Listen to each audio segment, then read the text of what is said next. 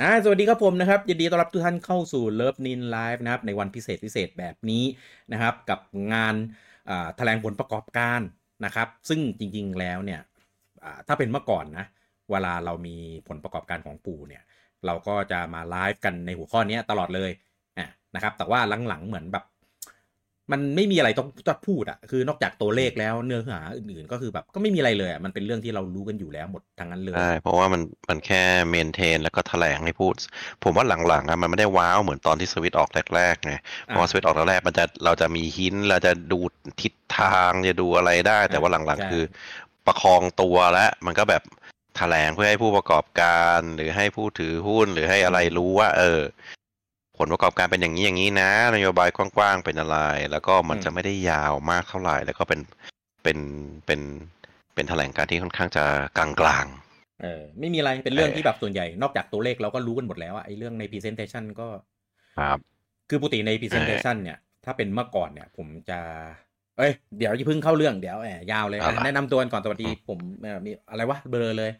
ก็คืนนี้ ปกติแล้วเราเราไม่ได้เคยมาไลฟ์หรือมาอัดรายการอะไรกันนะในคืนวันพุธเนี่ยเอออแต่ว่า presentation ปู่ปล่อยวันนี้พอดีนะครับ แล้วก็เมื่อวานเนี่ยเป็นเป็นอ่าก็เรียกอะไรนะ เป็นผลประกอบการพวกตัวเลขอะไรพวกนี้ ครับเออแต่ว่าวันเนี้ย presentation มันมี something น่าสละนเอียดใจเออ นะครับ ก็เลยมาไลฟ์กันนะครับ คืนนี้ก็พบกันกับผมลูกี้ แล้วก็คุณบูจังครับผม สวัสดีครับใช่เออเออต่อ เออก็คือ presentation ของปู่เนี่ย ปกติแล้วเมื่อก่อนมันก็จะมีตามตามๆมาหลังจากที่อ่ามีมีตัวเลขมาแล้วแหละ ครับเออแล้วก็คือเมื่อก่อนเนี่ยผมก็ตามดูตลอดเลยเมื่อก่อนถ้าแบบที่แบบสมัยยังแบบตามอ่านยากๆ จะเป็นในเว็บเป็นอะไรเงี้ยจะแบบ access ไม่ไม่สะดวกเหมือนทุกวันนี้ครับเออแต่ว่าเนื้อหาในช่วงหลังเนี่ย ไม่ไม่ค่อยน่าอ่านอย่างที่เราคุยกัน คือมันเป็นเรื่องที่เราแบบรู้อยู่แล้วคืออ่านแล้วก็เหมือนไม่ได้อะไรเพิ่มเติมอะอ่าเพราะปกติ presentation อะ มันต้อง มันต้องเขาเรียกว่าอะไรนะ ต้องต้องได้อะไรที่รู้สึกว่าเหมือนมีวิมี vision ของบริษัท มีอนาคตว่าทิศทางต่อไปอืมมาจะเอายังไงอะไรอย่างเงี้ยใช่เออคือต้องบอกว่าไอรายการพวกเนี้ยมันจะขึ้นต้นด้วยการประชุมผู้ถือหุ้น ประจำอ่าปีหรือประจำอะไรก็ว่าไปแหละครับแล้วอ่า ปู่ก็จะจริงจริงไอ present เนี่ยเขาอาจจะเป็น present ที่ใช้ในงานหรืออะไรพวกนี้ไงอืมอ่าเขาก็อาจจะฉายให้อ่าผู้บริหารหรือผู้ถือหุ้นดูแล้วใช่ใช่หลังจากโดยปกตินะหลังจากนั้นอะในในไอวัดวันเดียวกันก็มีข่าวเขียนออกมา ซึ่งข่าวอะเขาเขาก็ยังไม่ได้พรีเซนเ t ชันพวกนี้หรอกเขาก็ได้คำบอกเล่าจากผู้ถือหุ้น นู่นนี่นั่นออกมาว่าเออถามอย่างนี้ตอบอย่างนี้มีข้อมูลอย่างนี้อย่างนี้อย่างนี้อืมอะแล้วก็อ่า ปู่ก็ต้องมีการเปิดเผยข้อมูลใช่ไหมตามอืมกฎเอ่อบริษัทมหาชนอืมอ่าเขาก็จะปล่อยเป็นสรุปในลักษณะไหนก็ตามอืมออกมาอะซึ่งแล้วแต่ปีบางปีก็อาจจะ present สั้นๆ present ยาวๆ หรือเป็น PDF หรือเป็นอะไรก็ว่าไปฮะอืมแต่ก็ปีนี้ก็ได้มาเป็น เอ่อเอ่อหนังสือเล่มหนึ่งเออเออได้เป็นหนังสือเล่มหนึ่งเยอะ เป็น PDF อืมที่ยาวมาก อืมหกสิบสี่หน้า เอออมซึ่งจะเต็มติงแล้วก็คือคือปีเนี้ยผมก็กลับเหมือนเดิมแหละ ก็อ่านไปขำๆเนี่ยพออ่านไปอ่านมาเฮ้ยทำไมปีนี้ทำ presentation ดีจัง คืออมดีทั้งในแง่ของการนำเสนอ ดีทั้งในแง่ของข้อมูลที่เอามานำเสนอ การเรียบเรียง การ grouping เอ่อการไล่เรียงเรื่องเนื้อเรื่องที่จะพูดถึงอะไรเงี้ย คือมันมีเรื่องราวมีสตอรี่มีวิธีในการใช้คำพูด wording ต่าง ๆ อะไรเงี้ย เอ้ย สนุกมากแล้วก็เนื้อหาคือแบบ ดีมากวันเนี้ยปีนี้ผมเลยแบบโหตั้งใจอ่านแบบแบบละเอียดมากคือก็คือกะว่า กะจะเอาโพสต์แค่บางอันเออที่เห็นว่าพวกพวกเอ่อเว็บต่าง ๆ อะไรเงี้ยเขาก็ลงเรื่องประเด็นกันใช่ไหมที่มีเรื่องของอะวันเนี้ยที่เป็นประเด็นที่สุดก็คือเรื่องของหนังเซลดาใช่ไหมเดี๋ยวเราจะพูดถึงอันนี้ด้วยเออมกะว่าจะโพสต์แค่นั้น พออ่านไปอ่านมาเฮ้ย presentation ปีเนี้ยรอบเนี้ยมันมันมีอะไรมากกว่านั้นเยอะเลย เออ ก็เลยแบบไปนั่งนั่งอ่านอ่านไปแล้วก็นั่งสรุปเขียนเป็นบทความลงไปในโพสต์ในเพจ ให้ได้อ่านกันแล้วด้วย แล้วก็อืมแล้วก็ไปคุยกันในกลุ่มแอดมินว่าแบบ presentation รอบนี้แม่งสนุกว่ะ ไม่ไม่อยากให้มันมีแค่ใน week to week เลย อ่า บูจังวันได้พอดีเวลาได้พอดีก็เลยเนี่ยจัดกันเอาตรงๆ รูปเลิฟที่โชว์กันอยู่ในนี้คือทำสดๆร้อนๆเลยอืม เออนะครับเพราะว่ามันมีประเด็นที่เราอยากจะเอามาพูดถึงกันในในในคืนนี้ครับนะครับอะเริ่มเลยนะครับครัอันบนี้อันนี้บูบูจังก็อ่านไม่หมดใช่ไหมเพราะว่า ไม่ไม่ทันครับ เออมันมันมันหลายเรื่องมาก เอออะก่อนก่อนจะถึง Presentation อะย้อนกลับไปในเรื่องของการสรุปผลประกอบการก่อนเอออืมเรื่องของตัวเลขนะก็คือตอนเนี้ยยอดขายของ Switch เนี่ยทั่วโลกอยู่ที่ร้อยสามสิบสองจุดสี่หกล้านเออ นะครับก็คือร้อยสามสิบกว่าล้านแล้วนะครับโดยไตรมาสล่าสุดเนี่ยก็คือตั้งแต่หนึ่งกรกฎาคมจนถึง 30 กันยาเนี่ยก็ทำไปได้อยู่ที่ 2.93 ล้านนะก็ลดลงไปจากต้นจาก Q1 นิดหน่อยนะครับลดไปประมาณ 9.85%ก็ตีไปประมาณ 10%กลมๆนะนะครับแต่ว่าพวกอ่ากำไรรายได้อะไรพวกนี้ก็ยังคงโอเคโอเคอยู่นะครับในโดยเฉพาะในส่วนของรายได้ของซอฟต์แวร์เนี่ย คือจะเห็นได้ว่าในช่วงปลายปีจริงๆแล้วปู่ก็เกมแห้งๆใช่ไหมที่เราคุยกันนะแต่เห็นอย่างเงี้ยใช่เออรายได้ลดไปแค่หนึ่งจุดแปดหนึ่งเปอร์เซ็นแค่นั้นเองนะ คือแบบโหอืมคือขายของเก่าล้วนๆเลยเออของใหม่จริง ๆ ปู่ก็เพิ่งมาขายแบบเมื่อเมื่อไม่ไม่นานไม่กี่เดือนมาเองมาหนักในช่วงปลายปีด้วยซ้ำเออนะแล้วก็มียอดของซอฟต์แวร์มา r โ o ค a r t ทะลุไป 57 ล้านชุดแล้ว ไม่รู้ซื้อทำอะไรกันนักหนานะครับ Animal Crossing New Horizon เนี่ยก็ 43.38 ล้านเอ่อ Smash ก็ 32.44 Zelda Breath of the Wild 31.15เอ่อ Mario Odyssey เนี่ย 26.95 นะครับ อื่นๆนะครับที่ที่น่าสนใจก็มี Zelda Tears of the Kingdom ที่ขายปีนี้นะครับได้ 19.50 ล้านเออแล้วก็มีพิกมิน4อะที่เพิ่งออกไปนะครับก็ 2.61 ล้านก็ถือว่าขายดี มากขายดีสุดในซีรีส์เลยทีเดียวนะครับจะเห็นได้ว่าประเด็นคือคือถึงคือเรารู้กันอยู่แล้วว่า Mario Wonder เนี่ยมันขายวันที่ 20ตุตุลา ซึ่งมันหลุดหลุดกรอบของปีงบประมาณ Q2 ทับ 2024 ของปู่ไป ครับ เออ แต่ว่าถ้าเป็นเกมเมน IP แบบเนี้ยปกติแล้วปู่จะต้องออกมาอวดยอด อืม เออ แต่วันที่แถลงผลประกอบการ ไม่มีตัวเลขของ Mario Wonder อยู่ในนั้น คนก็แบบ เอ้ยเกิดอะไรขึ้นยอดไม่ดี หรือปู่ไม่ไม่อยากจะอวดแล้ว รอให้ดูกันทีเดียวตอนที่ถึงรอบของเออผลประกอบการเลยทีเดียวอะไรเงี้ยเออก็ว่ากันไปนะครับพอพอวันนี้นะครับมี presentation มีมีตัว PDF ออกมาอะก็ได้มีเรื่องพูดถึงยอดแล้วเดี๋ยวเราจะพูดกันถึงตรงนี้ด้วยนะครับอะมานะครับครับก่อนเริ่มนะครับ ทักทายกันหน่อยนะครับผมสวัสดีอ่าคุณ ปิยบัตรเอเคปิยบุตรนะครับ คุณโจจินรัตลุงแบทนะครับ คุณเบญจพลน้องพงศ์คุณสมยศ คุณมินากิ คุณฮาริส คุณเต๋อ คุณเต้ที่แอบไปซุ่มอยู่ใน YouTube นะครับ คุณแพนด้าไอแล้วก็คุณเล็กซัมซวยนะครับส่วนใน Discord นะครับก็มีคุณอ่าอ่านว่าอะไรเนี่ย คุณกะปิเหรอ มีคุณโปรเจกต์อัลฟาคุณพิสุทธิ์ คุณนี่เขายังไม่เปลี่ยนชื่ออีกเหรอปูอัดเนี่ย เออคุณเออหิวยังข้าวไม่ได้ไม่ได้ไม่ถึงรอบไม่ถึงรอบไงเขายังไม่ได้เปลี่ยน อ๋อเขายังไม่ได้คิดนะคคิรัดบไม่ทันแล้วก็แล้วก็คุณคุณซีคือด้วยความที่ Discord ผมเปิดเป็น streamer mode อะชื่อบางคนมันเลยจะย่อนะ ถ้าอ่านชื่อบางคนผิดก็ต้องขออภัยด้วยนะครับ สวัสดีคุณดันเต้ด้วยนะครับอะมาเข้าเรื่องนะครับผมก็ใน presentation นะครับผมอันนี้เราจะไม่ได้พูดทั้งหมเราดจะเรียงบ้างหรือยังไงอ่าเรียงเรียงคือเรียงแบบไหน เรียงตามเดี๋ยว present หรือหรือแล้วแต่พี่เดี๋ยวเดี๋ยวผมหยิบหยิบประเด็นมาแล้วกันโอเคเออประเด็นแรกก็คือเรื่องเกี่ยวกับมาริโอครับนะครับก็คืออย่างที่เมื่อกี้ที่เราพูดกันไปว่าอ่ามาริโอเนี่ย ไม่มียอดใช่ไหมมาริโอวันเดอร์ไม่มียอดอยู่ในอยู่ในอ่าอยู่ในรอบของการแถลงผลประกอบการอ่าอะยังไม่มันยังไม่นับรวมในรอบของอันนั้นอันนั้นอ่านะครับ แต่ว่าปู่เนี่ยมามาแถลงยอดใน Presentation ใช่ใช่อ่า นะครับก็ยอดที่ปู่แถลงเนี่ยอ่าเป็นยอดอ่าสองสัปดาห์นะนะครับหลังจากวันวันจำหน่ายนะครับ ก็ทั่วโลกเนี่ยรวมดิจิตอลนะครับ ก็ขายได้อยู่ที่ 4.3 ล้านชุดอืมเออนะก็คือเป็นยอดทั่วโลก ยอดยอดรวมดิจิตอลนะแล้วก็ตอนนี้ confirm ว่าเป็นมาริโอแบบภาคอ่าซูเปอร์มาริโอนะเออไม่รวมพวก spin-off อะไรพวกเนี้ยก็คือครับอ่าขายเร็วขายดีสุดครับ เออ fastest selling ก็คือใช่เขาก็คือนับในระยะ limit time ซึ่งอันเนี้ยมันในรอบสอง week ก็คือสอง week ตีว่าทุกซูเปอร์มาริโออะ ภาคอืมหลักอะว่างั้นซูเปอร์มาริโอในสอง week อันเนี้ยขายได้ดีที่สุดอืมอ่ายังไม่ใช่ total นะ เพราะมันยังขายอยู่เรื่อยๆ แต่ใช่สอง week ได้สี่จุดสามล้านอะ อันเนี้ยขายดีที่สุด ขายเร็วที่สุด อืมอืมซึ่งซึ่งจริง ๆ นะ เอาเอาตามความรู้สึกอะเรามองว่ายอดเท่าเนี้ยอื มมันน้อยเว้ยอืมเออแบบยิ่งถ้าเทียบกับเกมอื่น อย่างเช่นพวกโปเกมอน พวกอ่าเซลดาไอไออย่างอืมเทียซอฟต์คิงดอมหรืออะไร หรือสปาตูอืนมที่ปู่ออกมาอวดยอดอะเอออืมมันมันมันดูไม่เยอะมาก แต่ซีรีส์มาริโออะมันจะเป็นอย่างนี้แหละครับ มันจะขายแบบอืมขายนานเรื่อยๆเออขายเรื่อยๆ ยอดแบบไม่ได้สูงเปรี้ยงป้าง แต่แบบขายยาวๆ ดูตัวอย่าง Mario Kart เป็นต้นนะครับ เดี๋ยวดีอันนั้นนับไม่ได้ไหมอ๋อไม่ไม่ยกตัวอย่างให้เฉเราย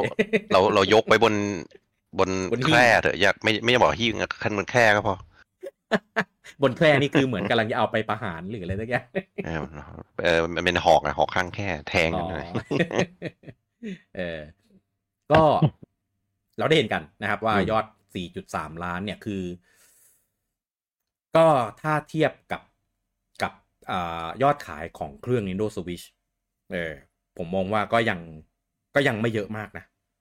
เพราะว่าถ้ามาริโอมาริโอก่อนๆที่มันขายเนี่ย ส่วนใหญ่มันจะขายแบบช่วงเครื่องออกใหม่ ๆ ดังนั้นช่วงอาทิตย์สองอาทิตย์แรกอะ่ะมันมันก็ยอดมันก็ตามสัดส่วนไงขครัองบ install base แต่อันเนี้ย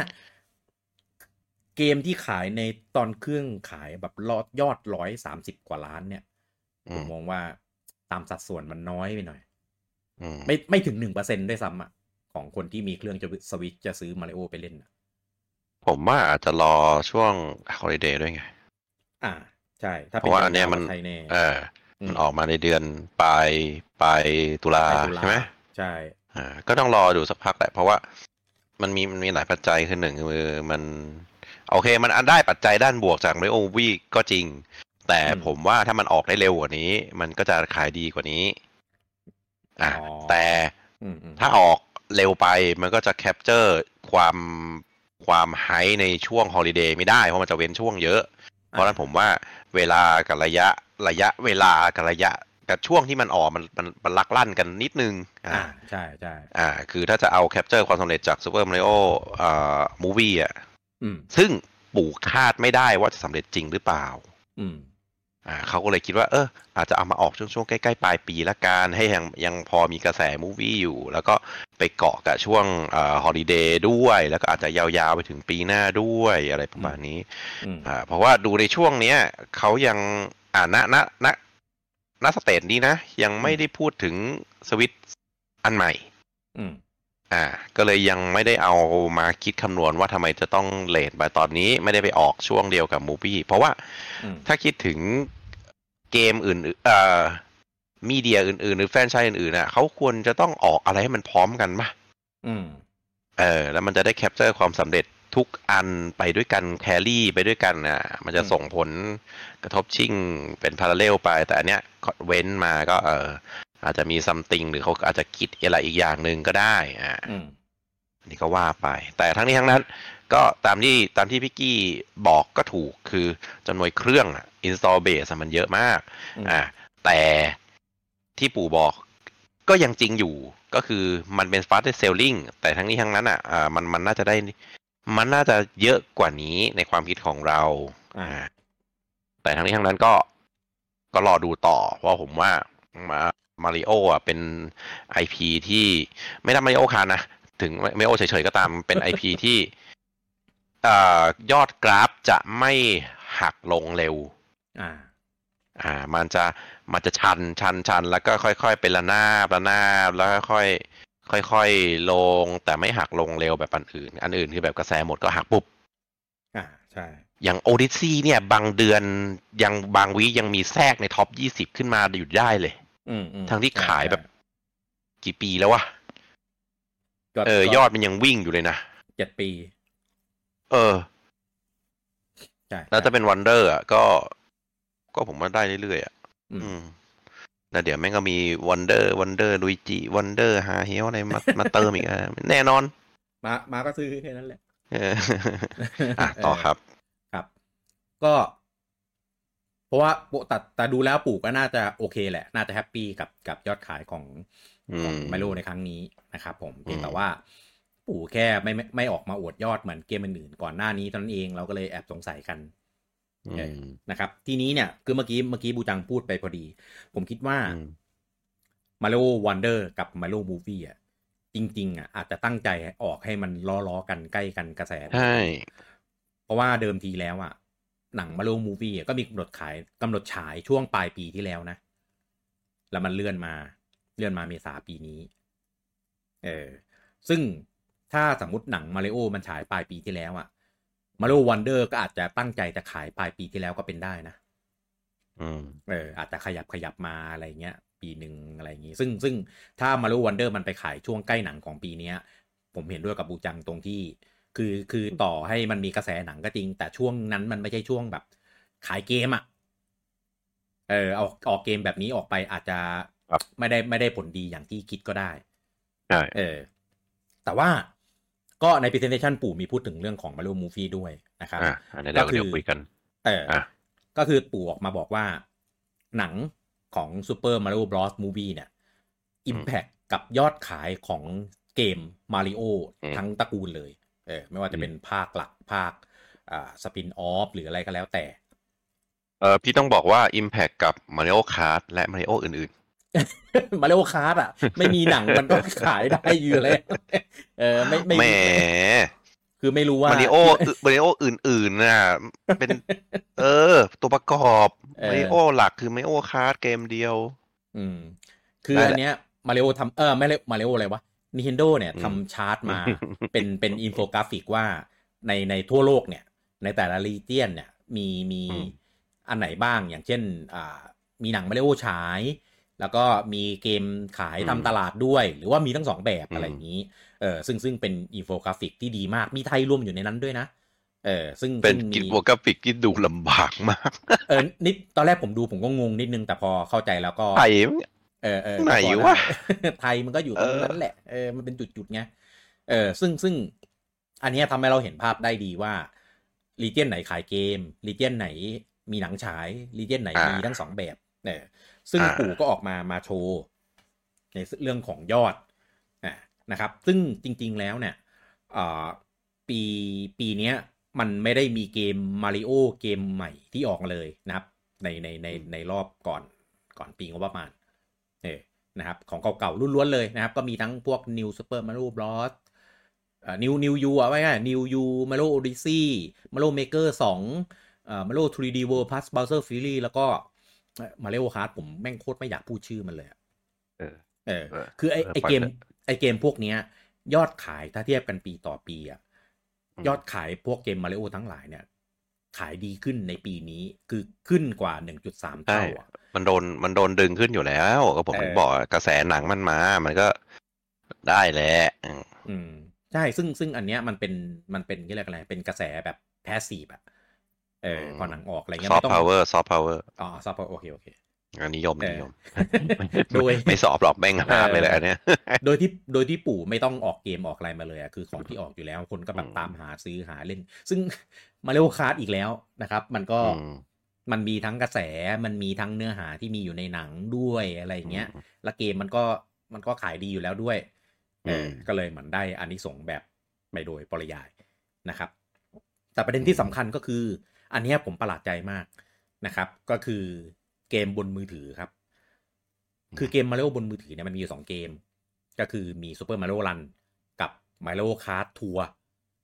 เออ Super Mario Run เนี่ยเป็นเกมไม่ใช่ free-to-play นะ เป็น free-to-start มันจะเล่นได้แค่แบบอ่าด่านที่นิดหน่อย อ่า เริ่มต้นแล้วก็ที่เหลือต้องซื้อ ส่วน Mario Kart Tour เนี่ยเป็น free-to-play เลยนะครับอืมทั้งสองเกมเนี่ยมียอดเพิ่มขึ้นถึง 1.4 เท่าอืมเออ อันเนี้ยผมอาจจะมองได้ว่าคือด้วยความที่มือถืออะใคร ๆก็มีก็เลยอาจไป search แล้วก็เล่นมันเล่นง่ายไงอืมเออมันหาเล่นง่ายหาเล่นได้เลย โดยเฉพาะไอ้ Mario Kart Tour เนี่ยมันก็ได้ล้อกระแสกับกับในหนังด้วยเออสนองสนาม content อะไรเขาก็เขาก็ทำดีเออมันมันมันก็เลยได้กระแสเกาะไปด้วยนะครับ ก็เลยขึ้นไปถึง1.4เท่าก็ก็เยอะนะเยอะเยอะเอเยอะอในในตลาดเกมมือถือของปู่ที่แบบปู่ก็ไม่ค่อยได้ดันแบบแบบเต็มที่ขนาดนั้นอะ ใช่เพราะว่าทั้งทั้งสองอันนะไม่ว่าจะเป็นเกมหรือว่าเกมเพิ่มหนึ่งหนึ่งจุดสามใช่ไหมอืมแล้วก็เอ่อมือถือเพิ่มขึ้นหนึ่งจุดสี่อืมคือมันเยอะอะอ่าเราอาจจะมองตัวเลขไม่เยอะแต่จริง ๆ มันเยอะในความหมายว่าปกติอะกราฟมันต้องลงเว้ยอืมเพราะว่าปี2022มาปี2023อะครึ่งเกมพวกเนี้ยแม่งก็ไม่ใช่เกมใหม่เว้ยเป็นเกมที่ออกมาหลายปีแล้วใช่กราฟมันต้องลง แต่อันนี้กราฟเพิ่มขึ้นเนี่ยมันเลยเทียบได้ว่าเยอะมาก อืม จริง อ่า เพราะว่าปกติอะอย่างเมื่อกี้ที่พูดไปนิดหนึ่งคือกราฟมันจะชันขึ้น แล้วก็ค่อนข้างจะเนิบเนิบๆระนาบ แล้วก็ชันลง แล้วก็ดิ่งเหว แล้วก็อืมตายไปอืมแต่ว่ามาริโออะเป็นไอพีที่เขาเรียกว่ากึ่งอมตะแล้วแหละตอนเนี้ยอืมอืมก็แล้วพอมีอะไรมาเด้งทีมันก็จะขึ้นที จริง ๆ เหตุการณ์เนี้ยไม่ได้เกิดขึ้นเฉพาะตอนที่หนังออกนะ คือเกมมาริโออะไรออกก็ตามมามาลูกค้าภาคเก่าๆมันจะขายดีเว้ยอ่า ใช่เออ หรือหรือบางทีตอนที่ยังมี Wii U กับ 3DS อยู่อะอืมเกมเครื่องหนึ่งออก ไอเกมอื่นๆอะมันก็จะขายดีเพิ่มขึ้นเว้ยผมก็แบบอะไรวะทำไมมึงผมเคยสงสัยทำไมมึงไม่ซื้อภาคใหม่มาเล่นวะอะไรประมาณนี้นะทำไมขะทำไมภาคเก่าอยู่ดีมันถึงขายดีขึ้น มันยอดมันเด้งขึ้นอะไรอย่างเงี้ยอืมเลยมันก็ประมาณนั้นคือแบบมันทำให้คนมีมันพีคอิน e เลสขึ้นมา มันอืมอ่าทำให้คนสนใจขึ้นมา มันก็แบบเออ จะกดอยู่แล้วหรืออะไรก็ตามมันก็ไปกดอยู่อีกไปกดทีหนึ่งยิ่งเครื่องหนึ่ง เป็นมือถือยิ่งง่ายเลย เพราะว่าขอให้มีอะไรไปสะกิดสมองอะเอาละอาจจะอะโอเค ผมเคยเป็นนะ เกมเนี้ยอะจะเล่นดีไม่เล่นดีจะกดโหลดไม่โหลดเดี๋ยวช่างแม่งอะเก็บไว้ก่อนเถอะอ่าวันไหนโฆษณาเฟซบุ๊กอยู่ดีมันเด้งปึ้งขึ้นมา เออ เราเคยจะเล่นเกมนี้นี่หว่ากดดีกว่าอะไรประมาณเนี้ยอืมเออ มันทำให้เหมือนแบบอะไรที่อยู่ในเส้นอ่า make or break อะเส้นเส้นเส้นตัดสินใจอะพอมีอะไรมาสะกิดหัวนิดนึงปุ้งมันข้ามมาอีกฝั่งอะมันก็กดโหลดได้อืมนี่แหละทำให้เอ่อการโฆษณาหรือว่าผลกระทบจากมีเดียอื่นๆอะส่งผลได้เยอะ อืมจริง อืม ซึ่งซึ่งหนังมาริโอก็มันสักเซสมากด้วย ใช่ เออ มันเลยเหมือนแบบตอนยิ่งตอนแรกนึกว่าจะแป๊กไอ้เหี้ยเออ ตอนเห็นรีวิวนี่ใจแป้วแล้ว เอ้ยแม่งอะไรวะไอไอ first review เขาเรียกว่าอะไรนะ อะไรอะเอ่อ test สื่อสเหรอกรีนรอบสกรีนสื่อนิ่งอะไรสักอย่างเออใช่ใช่ screen test screen test เออ ออกมาด่ากันรัวๆเชี่ยชิบหายพังเหรอวะอ่าอ่ากลายเป็นใช่กลายเป็นคนอ่าคนไม่สนรีวิวเว้ยเข้าไปไม่สนดูจนอืมเออจนสื่อหน้าแหกอะใช่คืออืม กะแบบโอ้โหแม่ง flop เหรอวะไม่น่าเชื่อ เออ เออกะแบบปู่แม่งตีหัวเข้าบ้านแน่เลย ไปไปมาที่ไหนได้ คนแบบไม่สนนะก็แค่อยากก็แค่กูแค่จะอยากดูดูเออมาริโอแบบก็ Mario อะแค่นั้นเองเอเอออแล้วซึ่งเป็นแล้วมันเป็นอะไรที่แบบผมไม่คิดนะว่าจะมีอะไรทำอย่างนี้ได้ อ่าใช่เพราะว่าอย่าง เอ่อ iconic ในยุคนี้น่าจะเป็นมาเวลป่ะซึ่งมาเวลก็ทำแบบนี้ไม่ได้แล้วอะเอออย่างถ้าเกิด มันพังอะพังก็คือพังเว้ยเพราะมีหนังหลายเรื่องหรือแม้กระทั่งซีรีส์ของมาเวลหลายเรื่องก็ ก็พังก็คือพังพังปุ๊บคนก็ไม่อยากดู อืม เออแต่ว่ามาริโอรีวิวไม่ดี แต่คนแห่ไปดู แล้วคนไม่สนรีวิว กูอืมก็จะดูอืมแล้วกูสนุกกับมันทั้งที่รีวิวห่วยอืมก็แบบไม่เข้าใจว่ะ เออ คือผมผมว่าสื่อต้องแบบ ไม่ใช่สื่อเอ่อรีวิวเวอร์ต้องแบบพิจารณาว่าเฮ้ย ไม่ไม่ได้ไม่ได้ทุกสิ่งจะตาม law and rule book เสมอไปอะเออ อ่า ใช่ ครับคือทำอะไรไม่ได้เอาไว้ง่ายอืมๆเออยอดแบบสวนกันแบบโดยสิ้นเชิง เออ ก็เลยดึงให้เกมต่างๆ เนี่ยก็กระแสดีขึ้นตามไปด้วยนะครับผม ครับ เอออะ ก็ในส่วนของ Mario ในต่อ Presentation ก็ประมาณนี้นะครับอืมอะ อันนี้มาอีกหนึ่ง IP คู่บุญของปู่นะครับอืม นั่นก็คือเซลดาอืมเซลดาเนี่ยต้องบอกก่อนว่า ถึงแม้จะเป็น IP คู่บุญกับ Nintendo คู่กับมาริโอมาตลอดช้านานอืมแต่ว่ากระแสความนิยม ความ mass หรือแม้กระทั่งยอดขายของซีรีส์เนี้ยคนละไม่ได้เท่าไม่ได้เท่ามาริโอนะครับ คือดอกจันก่อน Breath Wildเออใช่ Zelda ก่อนก่อน Breath Wild ก็คือพวกอืม Skyward Sword อืมอ่า Twilight Princess ทั้งนี้ทั้งนั้นถึงแม้ว่า ถึงแม้ว่า Zelda หลาย ๆ ภาคจะถูกยกเป็นเกมขึ้นหิ้งและหลาย ๆ ภาคเป็นเกมรีวิวดีที่สุดตลอดกาลจนถึงปัจจุบันก็ตามอย่างเช่นโอคา i ิน่าเป็นต้นอืมกระแสของเกมเซลดาก็ยังไม่ได้ดีขนาดที่จะเรียกว่า เออไอพีที่มันติดลมบนอะแมสอะพูดไม่ได้เอเอออ ทั้งยอดขายทั้งอะไรแม้ระดับหนึ่งแหละ แต่ว่าก็ไม่ใช่แบบอืมเออเนาะใช่จะอืม ก็ถ้าเทียบกับมาริโอคือไม่ได้อืมอืมอืมเออนะครับ ก็คือภาคที่ขายดีที่สุดในในซีรีส์ตระกูล The Legend of Zelda เนี่ยก็คือภาคอ่า Twilight Princess อืมอ่านะครับ ซึ่งขายดีมากๆที่สุดเนี่ยก็คือทำได้อยู่ที่ 7.5 ล้านอืมเออนะครับ ก็พอหลังจากนั้น Skyward Sword ก็ drop drop ลงมาอะไรเงี้ยครับเออด้วยด้วยความที่มัน Skyward Sword ลงเครื่องเลย Wii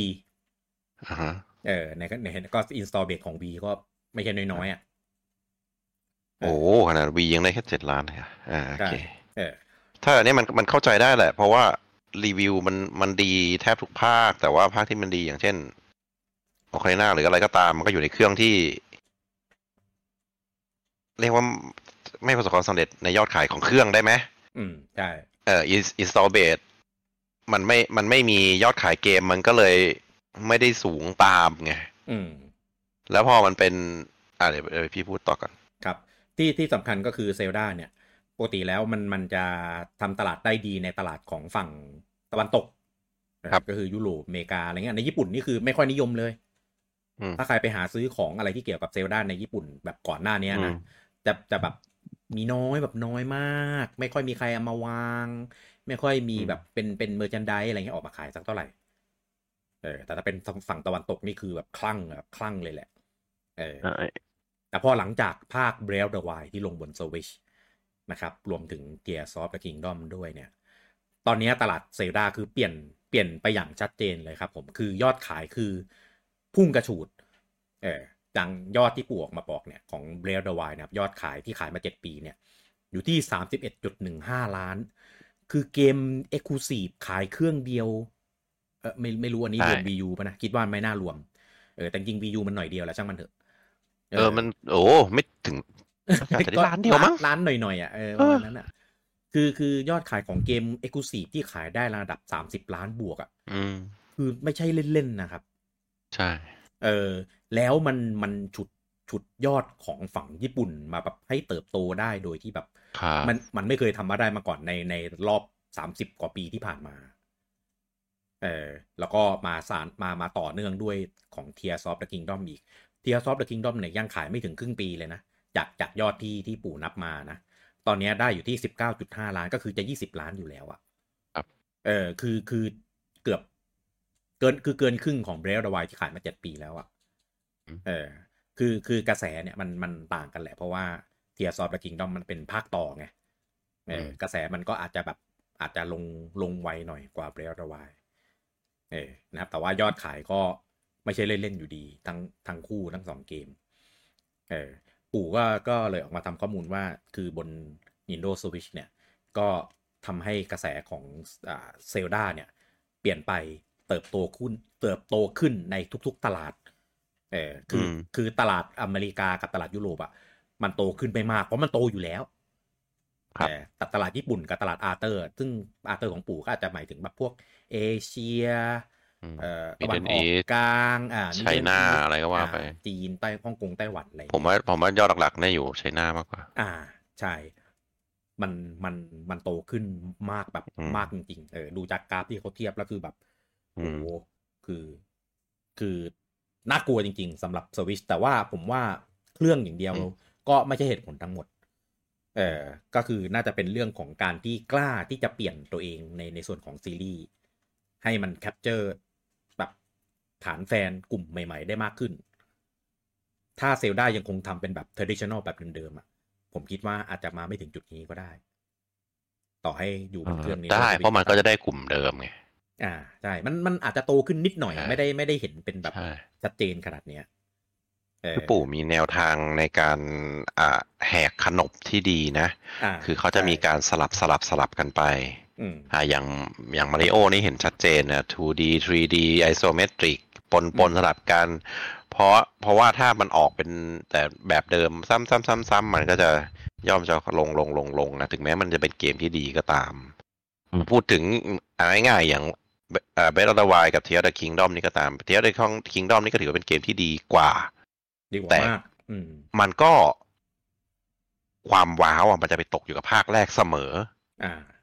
เออ เพราะฉะนั้นยอดมันก็จะเออมันจะสโลปลง แต่ถ้าเกิดมีอะไรมาขั้น หรือมีอะไรอย่างเงี้ย เออทำให้ความว้าวคนหรือความอยากของคนเนี่ยมันขึ้นมา มันก็จะขึ้นได้อย่างไมโอจัดจัดลักษณะ อันเนี้ย พวกเนี้ยที่ผมพูดเนี่ยได้ดี อืมอ่าแต่เข้าใจแหละ ไอเซลดาแต่กูลเบรวายมันก็มันอยู่ในขาขึ้นไงเขาก็อยากทำเพิ่มขึ้นมาอีก อันนี้เข้าใจ อืม อ่าครับ อ่าต่อครับ ครับ เอ๊ะขอโทษแป๊บหนึ่งนะของกูจังเสียงอะไรครับติดติดติดติดเอ่อขอโทษไก่สุกกำลังจะไปปิด เออปิดแล้วอันนี้ปิดแล้วใช่ไหมปิดแล้วปิดแล้วเออมันมันได้ยินตอนบูจังพูดไงผมก็เลยเอ๊ะเสียงอะไรเออวะขอโทษเออเออเออถามเฉยเผื่อแบบมีอะไรเออเลยไก่สุกไก่สุกอืมโอเคแหมอะก็ด้วยความสำเร็จนี้นะครับปู่ก็เลยประกาศซะเลยตุ้ม จริง ๆ อันเนี้ยไม่ได้ประกาศแค่ใน Presentation อย่างเดียวปู่ประกาศในทวิตเตอร์ในส่วนของฝั่งญี่ปุ่นด้วย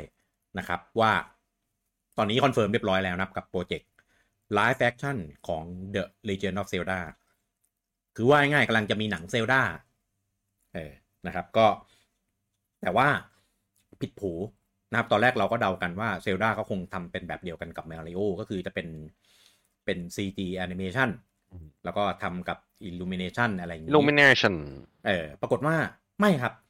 รอบนี้ทำเป็น live action เลยเอออืมนะครับก็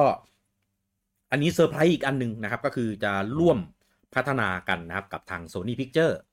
อืมร่วมทุนด้วย ใช่ร่วมทุนด้วยก็แต่ว่าปู่ปู่เยอะกว่านะเออเพื่อนใช่ใช่ใช่มีคนกังวลว่าแบบเอ้ยมันจะเป็นยังไงอะปู่เยอะมากกว่าห้าสิบไม่ไม่ไม่หรอกคืออืมคือก็คงอะอันเนี้ย อันนี้นิดนึงคือมีหลายเว็บพาดหัวว่า ปู่จับมือโซนี่อ่าอ่าอ่ามันก็แบบเอ้ยมันก็ครินครินนิดหน่อย ก็ไม่ใช่ Sony Sony แหละ แต่ไม่ใช่โซนี่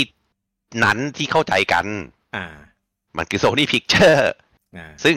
มันก็ไม่ไม่ได้ขาดจากโซนี่นั้นหรอก แต่ก็ไม่ใช่อันเดียวกัน อ่า แล้วกรณีที่ร่วมทุนกันน่ะถ้าเทียบกับมาริโอก็เหมือนกับอ่าให้ Illumination ทำแต่ปู่ร่วมทุนกับ Universal Universal เป็นคนจัดจำหน่ายอะไรอย่างนั้น อะเพราะฉะนั้นโซนี่อยู่ในฐานะนั้น ใช่ แบบเดียวกัน เออเออแบบเหมือน Universal อ่า ใช่ ถูกต้องเชิญอืมต่อก็อยากดอกจันไว้เฉย อืมอืมใช่ผมเข้าใจเข้าใจว่ามันอดอดที่จะเล่นประเด็นนี้ๆไม่เอได้อเพราะว่าเจ้านักข่าวเขาก็อืผมมเข้าใจแหละเขาก็มันเขียนได้อะก็ก็โซนี่จริงอือะมก็ตัวนี้จริงก็อะก็ไม่ใช่โซนี่นั้นอืมใช่เออจะไปจะเพราะว่าเพราะว่ามันก็จะมีคอมเมนต์ประมาณว่าเดี๋ยวเดี๋ยวไปลงเครื่องนั้นแล้ว ไม่ใช่คนละโซนี่อืม อืมอะต่อครับ ก็ อันนี้ก่อนก่อนที่จะไปในส่วนรายละเอีคยรัดบอันเนี้ยครับครับครับ มีประเด็นน่าสนใจอย่างหนึ่งคือ อะไรที่ทำให้เขาตัดสินใจทำเป็น live action ไม่ได้เป็น CG animation มเออ อันเนี้ย ผมผมอ่านแล้วผมก็ยังนั่งสงสัยตลอดเลยนะ เออ ว่าว่าทำไม คือคือหนึ่งด้วยความที่ setting ของ The Legend of Zelda แม่งแม่ง high fantasy มาก ใช่ เออ แล้วก็ character ในใน Legend of Zelda แม่ง แม่งมันเป็น character แบบแบบประหลาดอะอะไรไงวะ มันมันเป็นตัวละครแบบประหลาดประหลาดอะเออ มันไม่ได้เป็นมนุษย์ทั้งทั้งหมดไง มันมีตัวที่เป็นตัวแบบแปลกๆแบบเยอะมาก ผมก็เลยไม่รู้ว่าเขาจะทำแบบนั่นสิอืมเออ แบบตีความใหม่ หรือว่า หรือว่าจะถอดออกมายังไงอ๋ออันเนี้ยพี่หมายถึงไอ้ตัวประหลาดพวกนี้ทำเป็น live action แล้วจะเป็นยังแล้วหน้าตาจะเป็นยังไง เออ รวมอืมอืมอืมคือคือด้วยความได้ละที่เซลดาเนี่ย ตัวเกม setting ตัวละครอะไรพวกเนี้ย มันมันมีความเป็นอนิเมะเรียกอย่างนี้แล้วกันสูงมากอืมเออ คือมันไม่เหมือนมันไม่เหมือนมาริโอคือมาริโอมันมีทุกแบบเลย มันมีอืมทั้งเป็นลายเส้นอืมเป็นเป็น CG เป็นเกมมันก็มีหลายรูปแบบไง เออ มันทำได้ เทียบให้เห็นภาพง่ายๆ สมมติถ้ามาริโอทำเป็นหนังอะ่ะเออ สภาพมันจะเป็นยังไงเนี่ยแหละ เซลดาก็จะเป็นแบบเดียวกัน แต่มาริโอเขาเลือกทิศทางถูกแล้วไงที่ทำไมใช้เป็นพี่ถาม CG สิ่งที่มัน animation เกิดขึ้นไปแล้วอะเออ นั่นแหละ ก็เลยให้เห็นภาพไงแต่ว่า อันนั้นมันเป็นไม่ Nintendo ใช่ยุคเก่านะมันอดีตเอออ่าเชิญออเชิญเป็นยุคเก่าไง ถ้ายุคใหม่เนี่ยก็ก็คงดูไม่จืด เออ แต่ตีเซลดาเนี่ย เอามาทำเป็นไลฟ์แฟคชั่นผมก็ คือใจใจผมกังวลด้วย เออว่าว่ามันจะออกมาได้ไม่ดี แล้วก็มันจะมันจะไม่ได้กระแสดีอย่างที่ที่คาดไว้ว่าง่ายเออแต่ว่าจากข้อมูลใน presentation เนี่ยเขาบอกเลยว่าคือคือบาชิเกรุเนี่ยคืออพัฒนาโปรเจกต์เนี้ยมามากับกับคนนี้ที่ชื่อว่าเอวีอาราดเออที่เป็นที่เป็นเป็นโปรดิวเซอร์ในฝั่งของหนังนะ เออก็ก็คือเหมือนเหมือนในหนังมาริโอก็จะมีเป็นโปรดิวเซอร์ร่วมใช่ไหมล่ะก็คือมีจากฝั่ง Nintendo ก็คือเป็นปู่ชิเกรุอ่าแล้วก็ฝั่ง Illumination ก็จะเป็นคริสซังอะไรอย่างงี้ใช่ไหมเอออันนี้ก็เหมือนกันก็จะเป็นจิเกรุกับเอวีเออเขาบอกว่าพัฒนาพัฒนาโปรเจกต์เนี้ยกันมาแบบหลายปีมากเออโดยที่ไม่เคยเปิดเผยเออนะครับเพียงแต่ว่า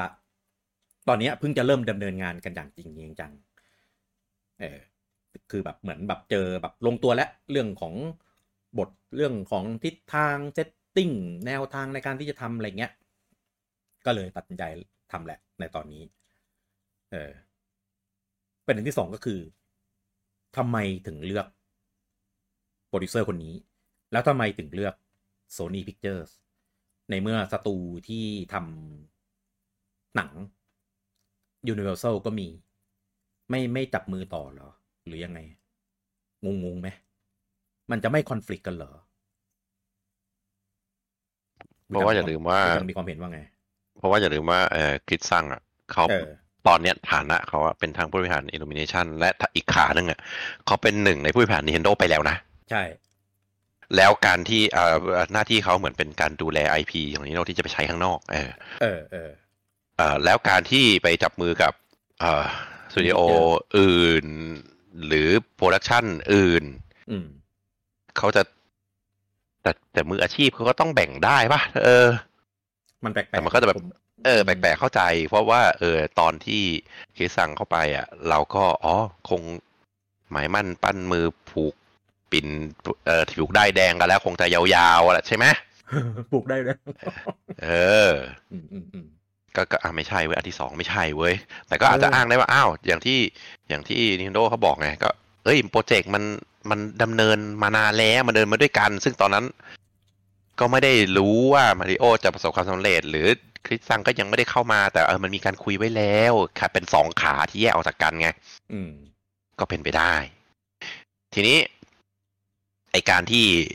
ทำไมถึงเลือกโซ n y ทำไมไม่เป็น Universal อะข้ออย่างที่ผมบอกไปหนึ่ง มันเป็น